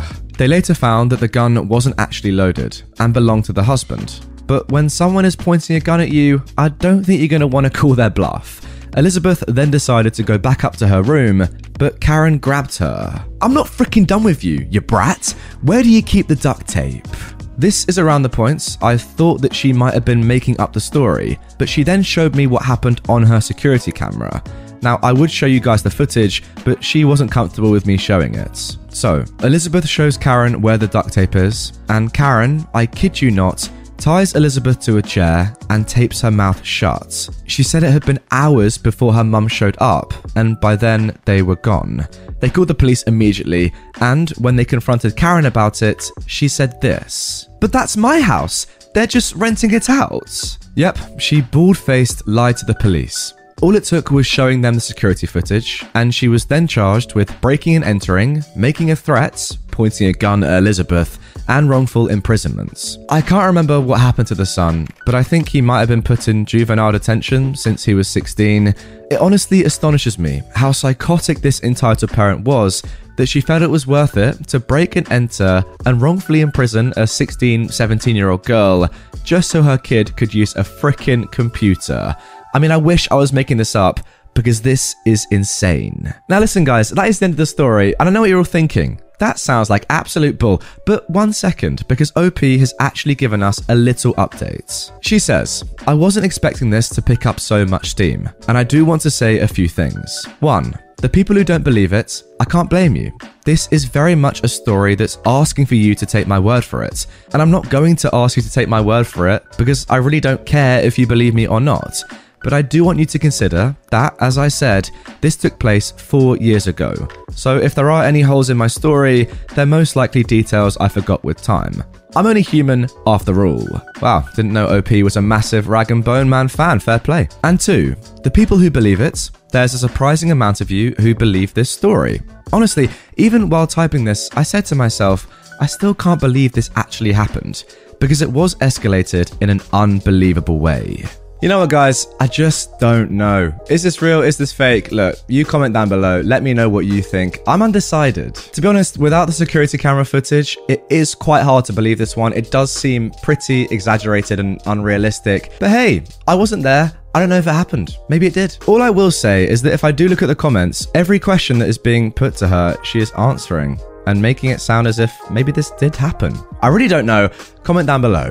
And now moving on to our second story of today's episode. Stepmom purposefully ruins my sister's birthday and trash talks me to my own mum. So, a little backstory here. My parents divorced when I was four and my sister was two, but they always stayed on somewhat friendly terms for our sake.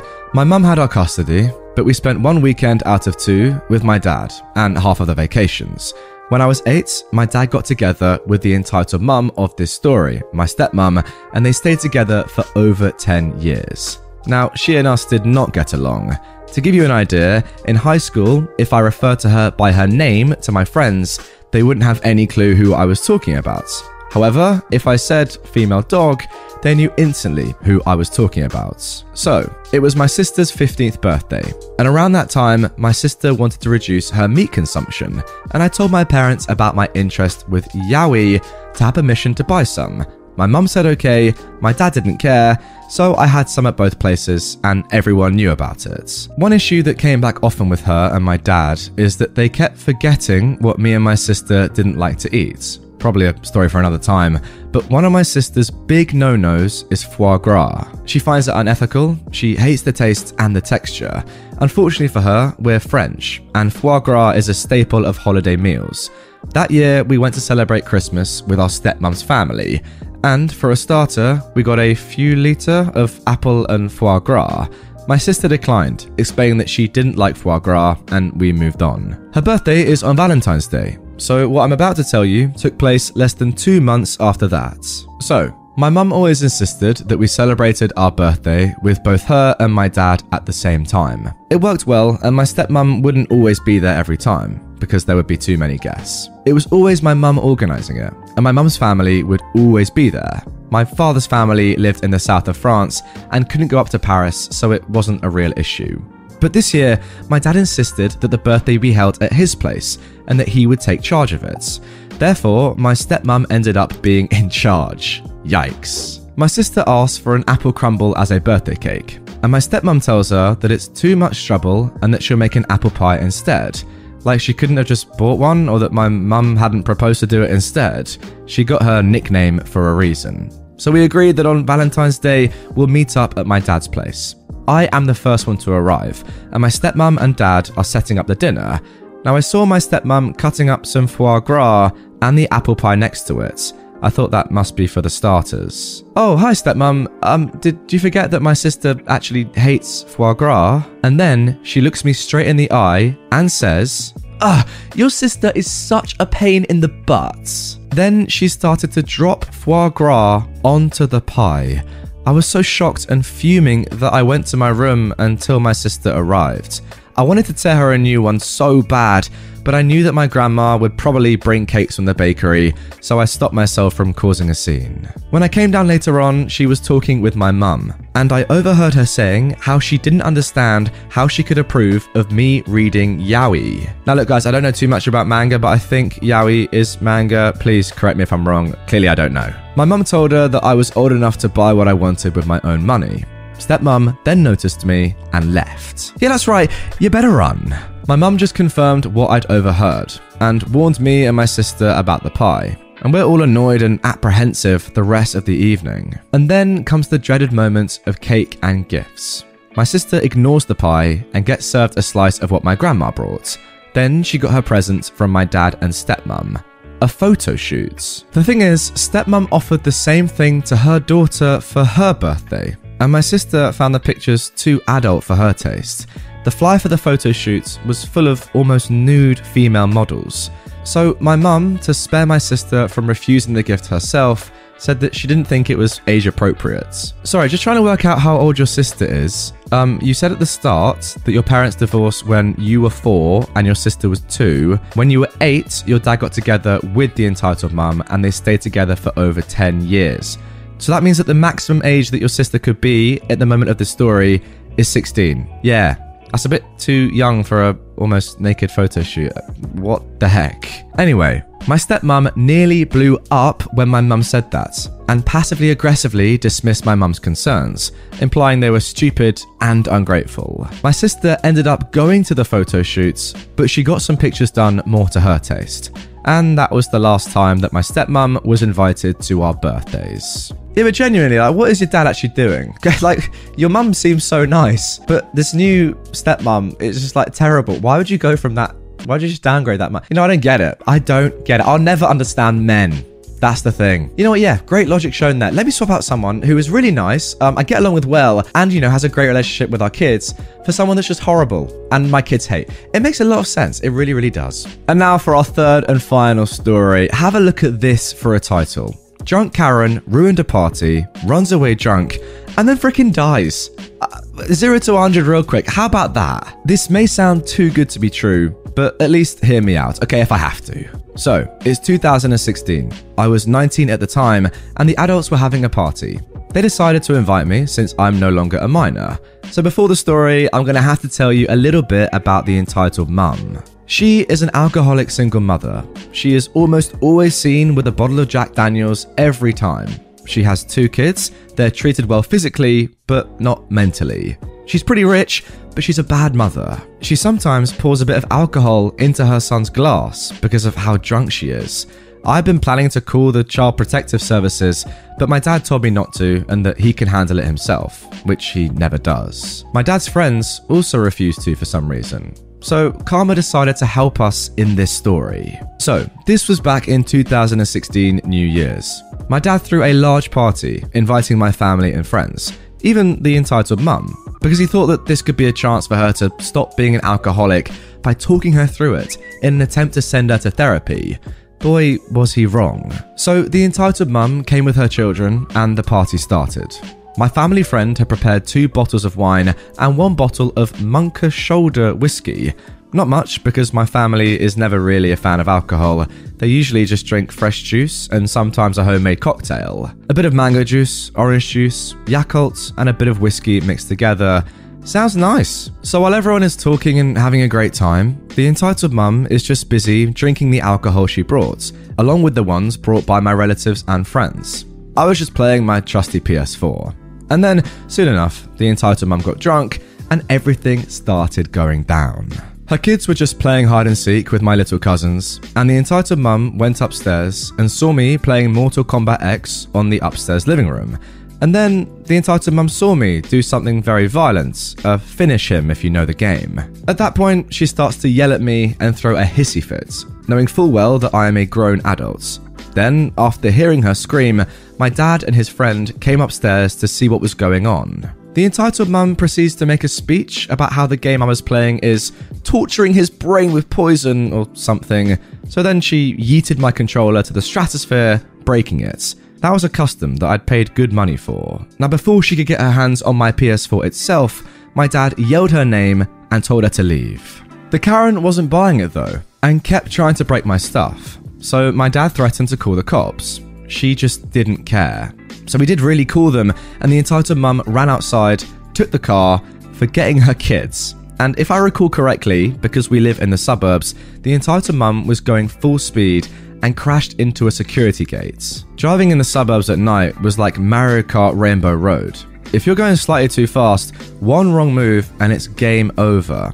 It was nighttime and there are very little streetlights in the suburb. One security guard was injured, and the entitled mum actually passed away soon after, either by brain damage, neck got cracked, or heart attack. I think it was both neck and head. It turns out that my dad wasn't actually calling the cops. He just knew that the entitled mum was too dumb and was gonna fall for it. But he didn't expect her to go off with a bang. Thank God her kids stayed, or else there would be four victims in the crash. The entitled mum's kids weren't entitled, so my uncle actually ended up adopting them, and he now has three kids. I don't have the heart to tell my uncle's adopted kids that their mum died being a freaking idiot. When the crash happened, the kids were just at home playing my PS4 with a spare controller. I had actually left my PS4 on when I was rushing to see the crash with my bike to the gates. You see, kids, this is what happens if you drink too much alcohol. You become a Karen. Sincerely, an alcohol enjoyer.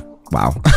wow, again, um, what a roller coaster of a story. Uh, comment down below once more, real or fake? What are you thinking? I don't know. To be honest, I did actually think this was all like a of rubbish, and who knows, it might be. But then OP said the line about, thank God the entitled mum's kids stayed, or else there'd be four victims in the crash. And when he said that, I was like, hmm, yeah, a bit of emotion.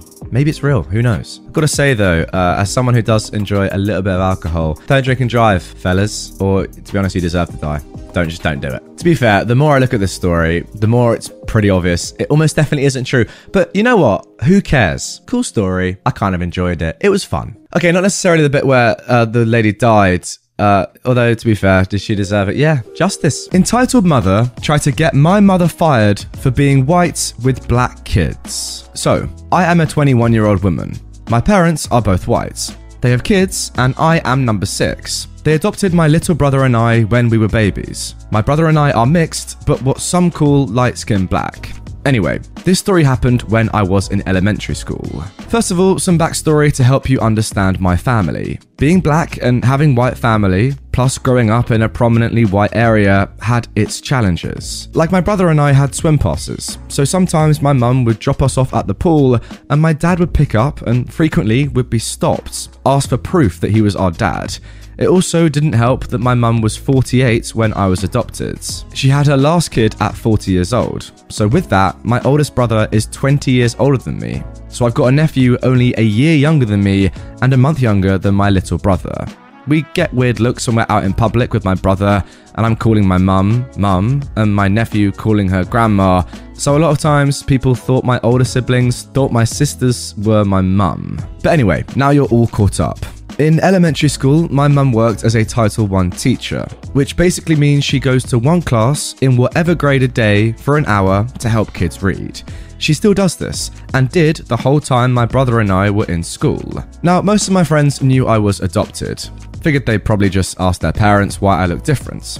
Well, one day, when I was about in fourth grade, my mum came into my class. It was the first time for the school year, so people didn't realise she was my mum. I had a bad headache, so when she came in, I was relieved and shouted excitedly, Mummy, can I have some medicine? Some kids looked confused, but before I could explain, an entitled kid in my class said, Sometimes when a white woman and a black man make a baby, it comes out black. I was shocked, and as a little kid, I didn't really know how to respond so I didn't. I went over to my mum and she gave me some medicine that she had in her bag. Cue the entitled kid.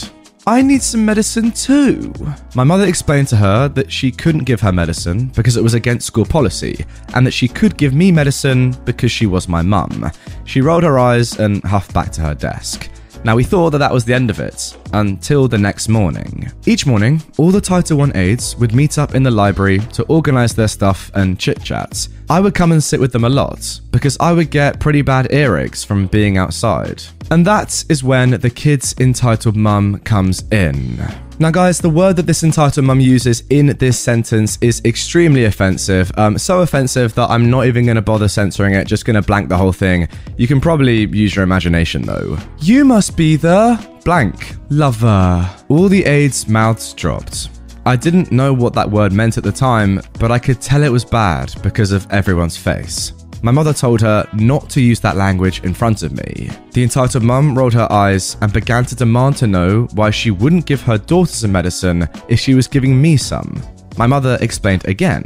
Then the entitled mum said, So because you chose a blank and made a child, they get medical help over my baby? I could see my mother getting upset.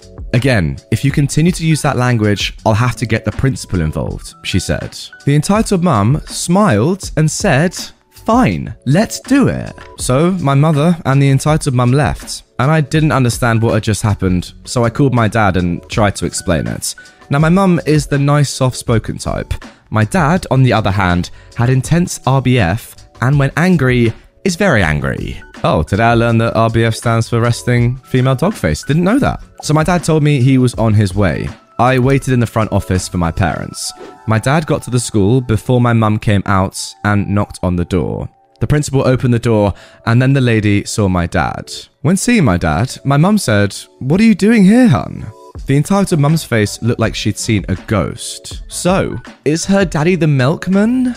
Again, I didn't know what that meant, but I could tell by my dad's face he was not happy. The entitled mum then said, How else would she look like that? Gesturing at me and then turning to the principal. I mean, she obviously isn't a good example for the children, so you should fire her for the children's sake. My dad started laughing, which I knew wasn't a good sign when he was mad. He told me to go and find my brother, get my stuff, and then they closed the door. The bell had rang already, so the front desk lady gave me a note, and I went to my brother's class and got him. We both agreed to be on our best behaviour since dad was mad. We sat on the bench, waiting, and then my parents came out. Are you fired, Mum? I asked. Then my mum smiled. Of course not, but we are going home for today to talk. Sweet, ditch day. My parents took us to Denny's for breakfast since we missed it because our school provided it. They explained to us that some people just don't like the colour of our skin, and that it was never okay for us to be called that. We got to stay home. The next day, I noticed that the entitled kid was moved class and found out that the entitled mum was kicked off the PTA. I have so many other stories about stuff like this, but this was the first big incident. Well, uh, guys, to be honest, I don't even know really where to start with this story. I-, I don't know what just happened. That's unbelievable. The first thing that springs to mind is why is this mum not just being banned from the PTA or whatever? She should also 100% be being reported to the police. It's just racist. You can't say that. It's a, that's legal. And also, is she just flat out stupid? I mean, clearly she is. But um, does she not know that, you know, people can adopt kids of other races or that two people of different ethnicities can get together and have a mixed race kid? It is unbelievable scenes. I know that, but clearly it's something that she just doesn't know. You lot that know me well will know that I am a quarter Mauritian. Um, so my granddad was born in Mauritius. Uh, if you've not seen him before, this is what he looks like. Uh, if you want to see more picture of him, by the way, he dominates my Instagram. So, um, yeah, link in the description for that. So, he is clearly dark skinned. My granny is light skinned. And then they produced this man, my dad, who's also on screen right now. Uh, don't worry about him riding a camel. He's just doing his thing. All right. And then, yeah, look, it's me, super white. My mum is also pretty white. Um, but incredibly, I have different ethnicities and races running through my family. It is unbelievable that that it could even exist. So that's on the one hand. And then, second of all, I mean, yeah, adoption. Have you heard of it? You don't have to adopt someone that looks like you, for God's sake, just ridiculous. Um, what a story and what a start to the episode. And now moving on to our second story. Entitled Mother wants me to apologize and go home because she doesn't want to wash the dishes and clothes. Father flies back and releases hell on her. So, a little background. I left home after my aunt confronted my mother about the lack of punishment on my brother for filming me change and sharing that video with his friends. Honestly, I mean, what a start to a story. Wow. My mother called the police on my aunt, and I'm now currently in a youth home, which no one knows where it is except my aunt. Uh, my family has cut contact with her and my brother. What? What a paragraph. So into this story. So are we just gonna? Okay, fine. I've been going low contact with my mother and no contact other than leaving my brother on red.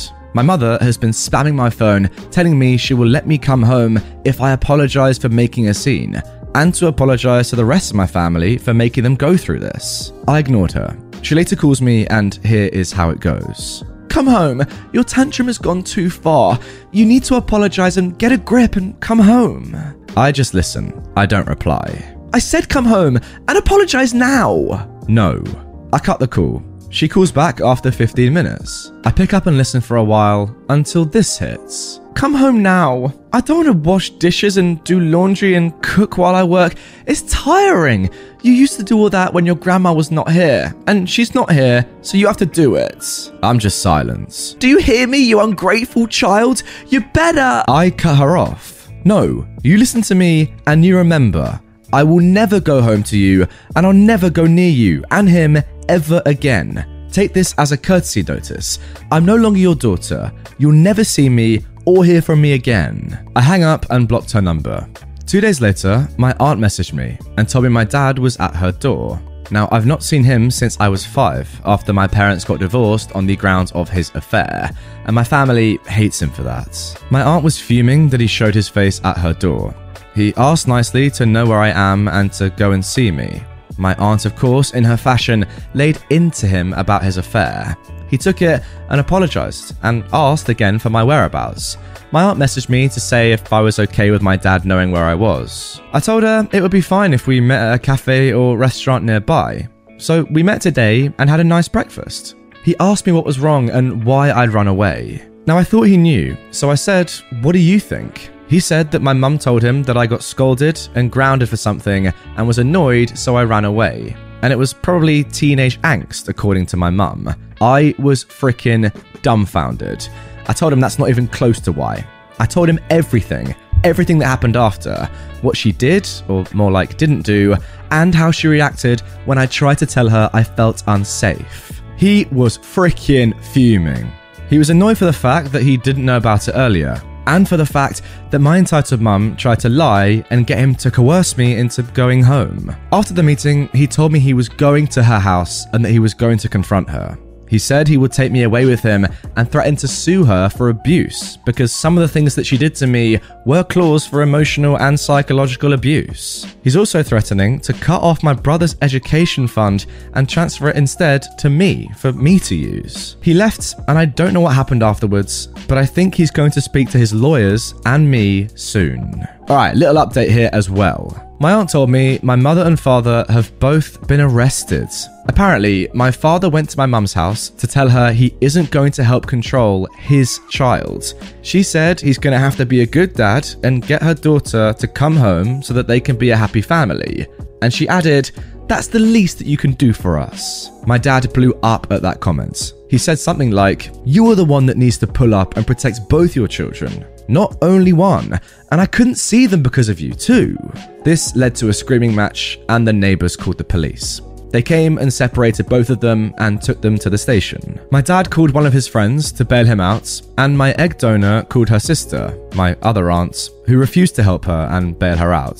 So, Egg Donor stayed in the station overnight, while my brother spent the night at the station as well. I'm not sure if this is right, but I believe that OP is now calling their entitled mum Egg Donor, you know, trying to distance themselves as much as possible from that relationship. Now, it's also come to my attention that some of the comments on this post were right. Egg Donor got a restriction order on my dad citing mental instability. He had PTSD from a work incident that happened to him when he was 25. Egg Donor 1. The stipulated guideline was he couldn't have contact with us unless contacted first. She never gave us his number or means to contact him. Unless it was when she passed me the phone to call him to ask him to give her more money for our children which I don't even know what happened to. Egg Donor then made up lies, telling us that he abandoned us. I freaking hope that night in jail gave her a hard slap to the face. And now, guys, don't even think about clicking off this episode because look, we have an update to this story. Just four days ago, OP has posted this Egg Donor and father got arrested, and the truth about their divorce came out. The truth came out that my father did not actually abandon us. Egg Donor had a restriction order on him based on the fact of his PTSD from that work incident 20 ish years prior at the time of their divorce. The order stated, as we already heard, that he cannot contact us unless we contact him first. Now, guys, just to confirm, OP is indeed talking about her mum here when she is using the term egg donor. So she goes on again to say about how her mum didn't even give them a contact number, and at the end, she adds, She told us and her family he left the country and didn't want anything to do with us. So, to a 5 to 6 year old girl, it sounded as if he dropped us and ran which he didn't willingly do. Actually, she forced him to leave the country because she kept threatening, physically and emotionally, him and his job and his circle of friends. She then proceeded to tell us and the whole family that he'd fled and had no intention of coming back. From my father's side, he said he was wrong to cheat and that it was unfair on my mum and his children. But because Egg Donor threatened to kill him or send him to jail for life if he ever returned, he had to leave. But he did set up education funds and other funds so that we were set for life, or at least until we were 21 or 25. Now he has full control over them, and we get control of them when we graduate university or when we decide to stop studying and presumably start to work. The leftover funds will be given to us to use as we see fit. But after this event, I am meeting with a therapist, and I get a report to say that all the things my egg donor and brother did has given me some kind of trauma and has affected my mental health. Yeah, I'm not surprised. This report would be a better and more solid evidence of her actions. My father is also meeting with his lawyers to change his will, to give the egg donor nothing and my brother a little money so he can't dispute that he was cut completely. I'm also going to meet with another of my dad's lawyers to potentially charge my brother with non consensual prawn or sexual harassment, and my mother with emotional and psychological abuse. Wish me luck. And if I win, I'm moving out of the youth home into a house that my father is willing to rent for me until he can get his affair in order to come back to our country.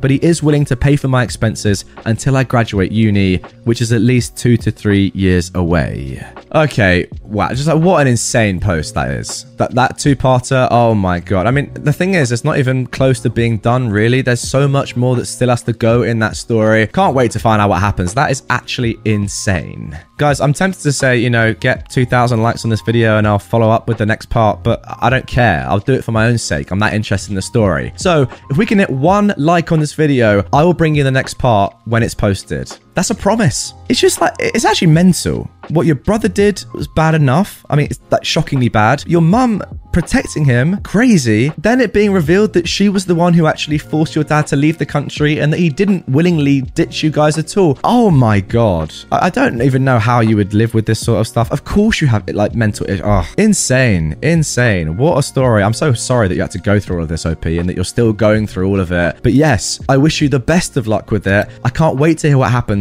And to be honest, I really, really think and hope, obviously, that you're going to be successful. You've got a great case. Good luck.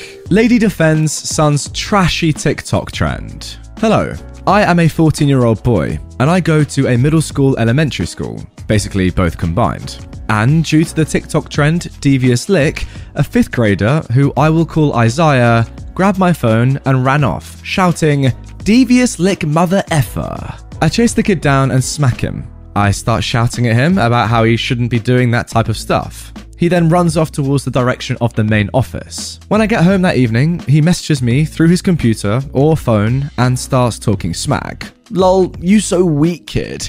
And I respond to him, telling him to F off. Then he immediately started to say that he would deck me with his friend. Next day, I go to school, only to get called into the front office, and the kid with his mum are there looking at me.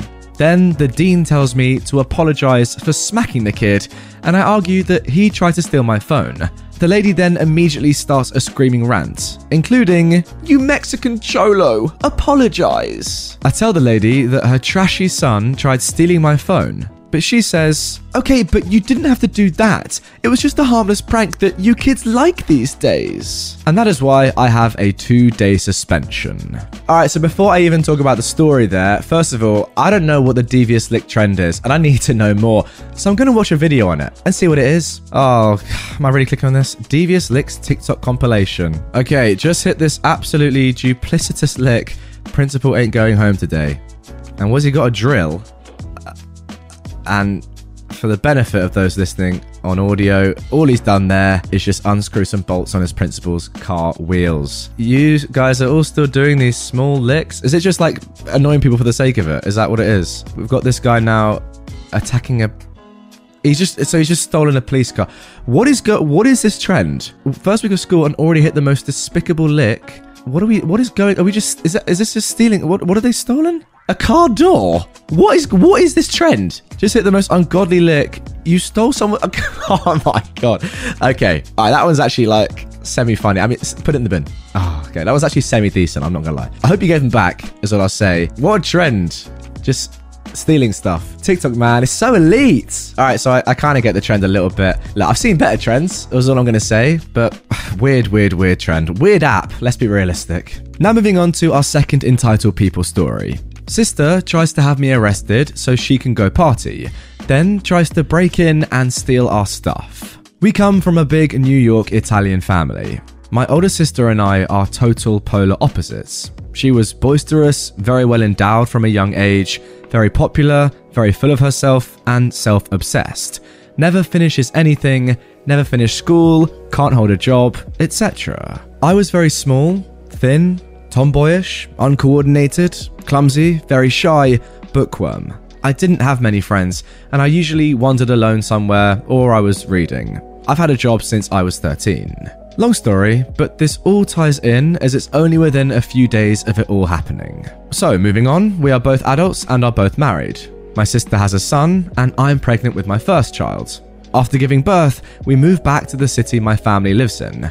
My older sister is having marital issues and is actually getting ready to leave her husband. My husband and I had a decent sized house that we were renting from my uncle. A friend of ours from college was staying in one of the rooms. After a discussion, we decided to invite my sister and her son, who was almost five, to move in with us as a live in nanny. We let her know that she wouldn't have to pay any rent or utilities, and that she would need to watch my daughter whenever we needed to work. She readily agreed. My husband and I worked opposite shifts, so this was perfect for us. We moved her in right away. We had her sign a paper agreeing to the whole thing. Nothing technically legal, but just something that we could refer to later if needed. Things went south pretty quickly. I'll be paraphrasing, as this was a long time ago and exact wording won't be possible, but it's pretty spot on. Firstly, let me note that my older sister had gained a substantial amount of weight, which made certain areas of her upper torso much larger than before, like double G large. We get up one morning to make coffee. Our roommate is already up.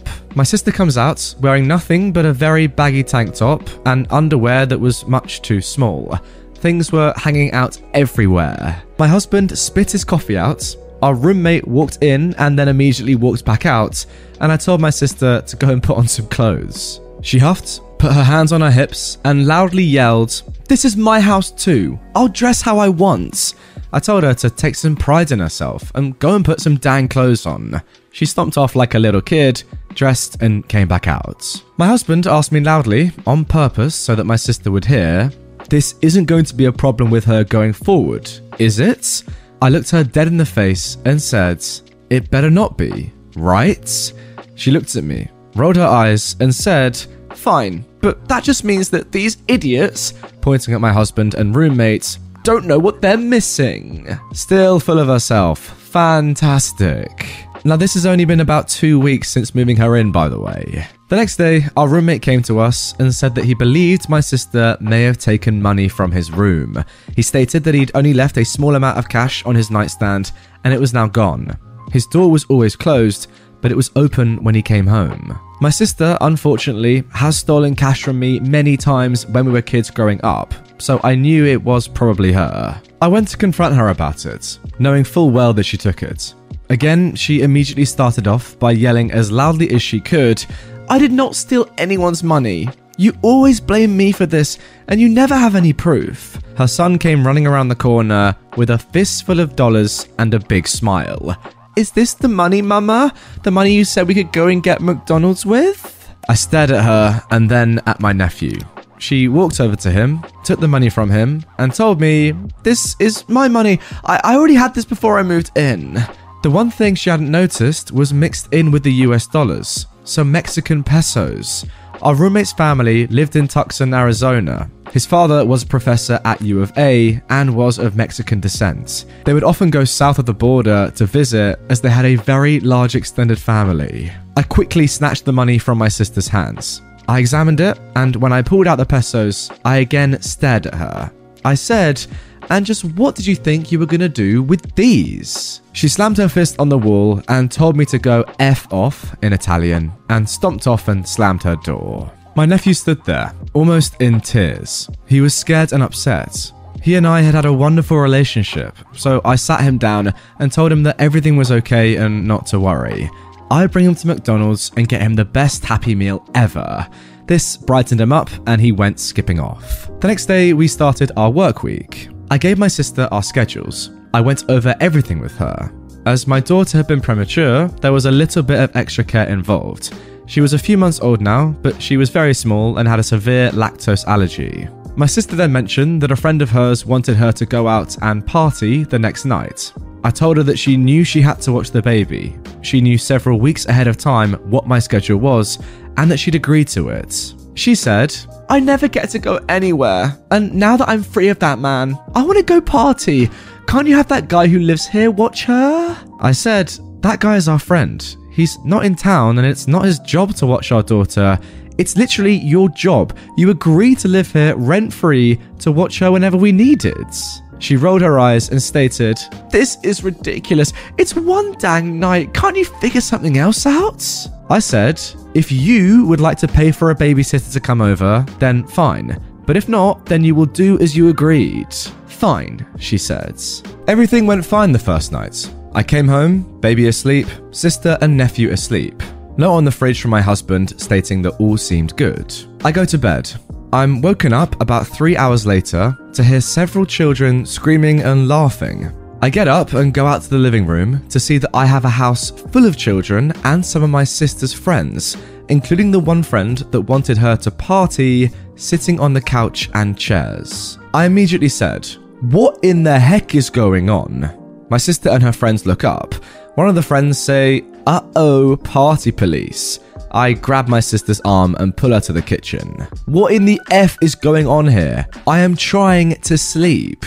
She replies, Since I cannot leave, I invited my friends over to have some fun. I'm really irritated at this point. Your friends need to leave immediately.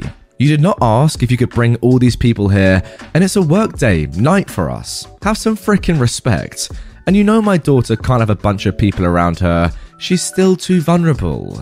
My sister waves her hand and replies, Oh, give it a goddamn rest. She's in her crib, no one's near here, and I need my friends. I need to socialize. I haven't been able to have fun in years. I insisted again that her friends leave now. I reminded my sister that no matter what she thinks, this is my house. She stomps off again and asks everyone to leave. I get up to go to work that evening. Everything seems to be fine. My nephew bounces in, happy as always, thrilled with his Happy Meal toy we got him the other day. My sister brushes past me, literally bumping my shoulder. I stare at her again. She mumbles something under her breath and heads to the kitchen. I walk in after her, and she turns and stares at me. She slams a jar on the counter and immediately starts yelling at me. I didn't know I was going to have to watch your dang kid all the time. I want to go and do my own thing. Shocked, I asked her at what point did she not understand that she'd be a live in nanny to watch the baby whenever we were working. But that's not the dang point. I know what I said, but I didn't think you were serious. I said, fine, we'll talk when I get home in the morning from work and figure out where we need to go from here. I got my things and I left. Two hours later, I get a call at work from someone identifying themselves as a police officer. They're asking me to come home due to an incident at the house. I arrive about 30 minutes later to see three police cruisers, lights on, several officers milling around my home. My older sister is standing next to an officer, talking, and my roommate, who appears to have just come back from out of town, is talking to another officer. My husband is also now arriving back from school. A police sergeant walks up to me and asks my name and I tell him who I am. He asks me to follow him over to where my sister is.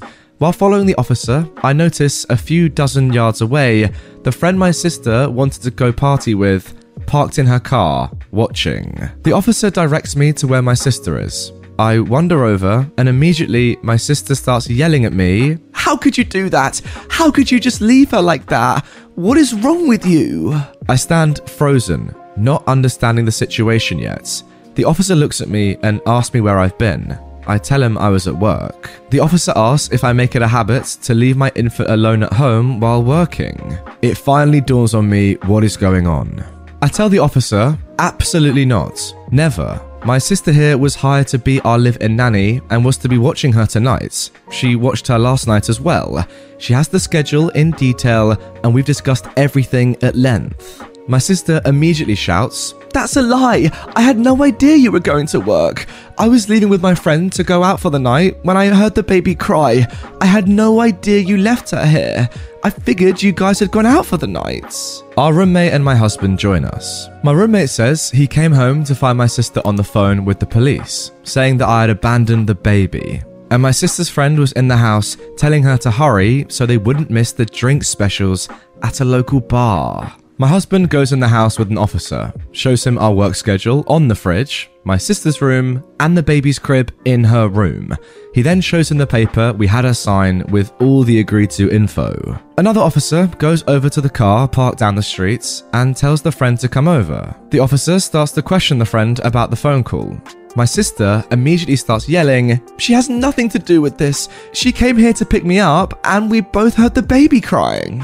I tell the officer that this is par for the course with my sister. She made all this up. My sister again starts screaming at the top of her lungs. This is all a lie. I don't know what she's telling you, but it's a lie. I had no idea the baby was here alone. And then she starts to fake cry. And just as things seem ridiculous enough, my nephew is brought out crying, telling the officer holding him, But mummy said it was okay to leave the baby, that auntie would be home soon and we were going to go out. I started to laugh. I almost bent over laughing as my sister reached for her son, saying, He doesn't know what he's saying. But my nephew just said, Mummy, don't lie. You said you were going to go play. That was awesome. The look on her face and the officers' faces was priceless. My sister had fabricated this ridiculous story and called the police, also, she didn't have to work and could go out drinking. The crib was in her room. The work schedule and the signed paper, plus, out of the mouths of babes, my nephew telling his mummy not to lie in front of a half dozen police officers. Yeah, I was annoyed, but I was laughing now. The officers were pretty angry now too, realizing the situation. I told them I wanted my sister off my property. She wasn't on the lease. They escorted her into the house and had her pack up the few belongings that she came with, which wasn't much. Just clothes, hygiene stuff, and a few personal knickknacks. I walked up to my sister with the signed agreement, tore it in half, and handed it to her. I told her that she was never welcome back and I wanted nothing to do with her ever again. She could go with her friend. She was escorted off the lawn. I told the officers I didn't want to press any charges. She had no money and nowhere to go other than her friend. That was more than enough. The police eventually left. My husband, roommate, and I go and sit in the living room, staring at each other. We have no words. We just sit for a while. The next day, my husband is off at work. My roommate is sleeping in. I take the baby to go to a doctor's appointment and the grocery store, then to stop at my dad's place for a brief visit. I left a note on the fridge letting my roommate know where I was. Just as I arrive at my dad's, he jogs down the driveway and says, Better go home, your roommate calls. Ah, it takes me about 15 minutes to get home, and standing in front of the door is my sister, screaming at the top of her lungs with two police officers on either side of her. I drive up and get out of my car. My sister immediately tries to rush at me, screaming obscenities in Italian at me. Now, we didn't even learn that much growing up, but we can cuss like truckers in Italian. The officers stop her. My roommate comes around from the backyard, having come out of the back door instead of the front where my sister was. I ask what the heck is going on.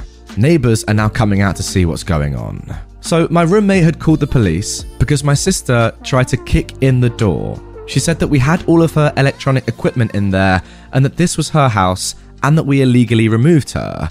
When he wouldn't let her in, she began kicking and pounding on the door, screaming at the top of her lungs. My husband had a very nice stereo setup with a multi disc CD player, speakers, subwoofers, tuner, several dozen CDs, and more. We had a new large TV with several video game consoles, VHS players, and a bookshelf full of movies and video games. Yeah, by the way, you lot, comment down below if you know what a VHS player is. And if you don't know what a VHS player is, try and guess what it is. I- I'm actually interested. Anyway, turns out my sister was attempting to break into the house and steal all of it.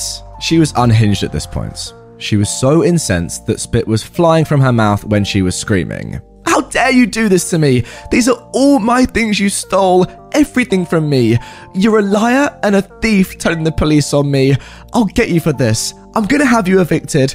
I'm calling dad. He'll have his brother kick you out. You'll be on the streets. On the street, you dogs. The police ask us if she's on the lease. We tell them no and give them the report from last night. The officer looks at the reports, nods, and says, Oh, this is that place. Uh, yeah, we heard about this. Is this the same lady that called in the false report last night? I tell him, Yep, same person. He then asks if I would like to trespass her, and I told him absolutely. He turns to her while his partner takes out some papers and starts writing. He gives her the spiel regarding the trespass order. The officer looks at me, and I walk over and quietly say, See that car parked two houses down? Yeah, that one. Can you issue the driver a trespass order too? That's the other person from last night. He then walks over to that car. They tell my sister if they have one more incident with her, she will be under arrest. She stomps off down the street to her friend's car, literally screaming at the top of her lungs every obscenity you can imagine in English and Italian. We thank the officers and they take off. I talk to my neighbours and apologise for the trouble. Most of them are elderly and very understanding. A retired Navy officer next door says that he'll be happy to keep an eye on the house for us when we aren't home. I thank him profusely. He pats his truck and says, Your sister is a nut. I agreed. I head back over to my dad's place to visit and go over the last two days' events. While my baby is inside sleeping, my dad and I go to his garage to do some work on a project car of his. Now, being the only kid of his who knows how to work on cars, this is our thing. We bust a few knuckles, have a couple drinks, and shoot the poop for a while. A couple hours later, we hear a car screech to a stop in front of his house. He has a very long dirt driveway, so the car was still on pavement. Out jumps my sister, red faced and fuming mad. She immediately starts stomping down the driveway, fists balled up. My dad and I are sitting on the edge of the car near the engine, hood up, staring at her. She starts screaming. Did she tell you she kicked me and your grandson out on the street? Did she tell you she lied to the police about abandoning her daughter? Did she tell you she called the police on me when I tried to get things she stole from me? I am the victim here, not her. I want her evicted from my uncle's house. I want you to call him now and kick her out. She's got no right to do this to me, no right to be there. My dad looks down at me, and I shrug. My sister stops about 30 feet in front of us. She literally starts jumping up and down. I want her kicked out now! Now, now, now! Seeing a 25 year old woman jumping up and down, screaming like a two year old, was quite the sight. My dad looks at her. My dad can look at you and make your bones freeze. My sister immediately stops. He says, No. That was it. Just no. He then just turns around and starts working on the car again. I smirked at my sister. Enraged, she starts screaming obscenities at me again. My dad slowly turns around, takes two steps towards her, and, in a deep, loud, reverberating voice, says, Basta! Which pretty much translates as enough. You will not behave in this manner. You will not talk to your sister until you can be civil. Go away now. You do not disobey my dad, ever. My sister, still red faced, turns around and walks off to the car and gets in. Her friend revs the engine of her very old, beat up sedan, screams F you both, and takes off. My dad turns around and says, Well, how about some pizza? Takes another drink and goes back to working on the engine. I literally haven't spoken to my sister since this event, and my daughter is now 27. Well, the first thing that springs to my mind there is that I really hope your nephew is okay because he actually sounded like a pretty good kid, just has a horrible, horrible mother. Best of luck to him because it's going to be a tough life. Anyway, the first 18 years, that is. But hey, hopefully you can get through it. Seems like a nice kid. You get on well. Maybe just take him away from his mum at some point, or, or don't do that, but you know, help him out. I mean, to be fair, I'm just looking through the comments and someone has said, Can I ask what happened to your nephew? Because obviously this was a long time ago. I hope he wasn't too traumatized and had escaped relatively unscathed from his entitled mum. OP replied, He is a fantastic man and he grew up just fine. That's amazing. Head chef at a restaurant, kids of his own. We talk all the time, and he comes out to visit from time to time. Phenomenal news. Could not have asked for anything more. I tell you what, this is the good thing about stories that are really old. Like, how long ago did this happen? Over 20 years ago? And um, yeah, now we know the result. Brilliant. Ah, and here we go. Someone has asked what happened to your sister. Must have an inkling to know a bit. I completely agree. So, she lives in a very small town back east and is still the same. Always scheming to find the easy way out of being an adult. Last I heard, she was trying to figure out a way to get on disability so she didn't have to work. So just a terrible person, really. Yeah, we knew that already. Fair enough. It's pretty crazy though how in like 20 years, she just hasn't changed at all. Why? Surely at some point you have a little bit of, you know, self reflection. You're like, oh, actually, I'm not been the greatest person over the last two decades. Who knows? All right, then, guys, that is going to do it for part one of this one. Hope you enjoyed it. As I said in the intro, part two is probably, I'll be honest, unless you've listened to this instantly the whole way through at the time it came out, part two is already out. Part three is coming later. I mean, uh, they're probably up there. Go and check my episodes and you'll find them. 10 hours of content. I hope you enjoyed the first part. More to come. See you shortly. Even when we're on a budget, we still deserve nice things. Quince is a place to scoop up stunning high end goods for 50 to 80% less than similar brands. They have buttery soft cashmere sweaters starting at $50, luxurious Italian leather bags, and so much more. Plus, Quince only works with factories that use safe, ethical, and responsible manufacturing. Get the high-end goods you'll love without the high price tag with Quince. Go to quince.com/style for free shipping and 365-day returns.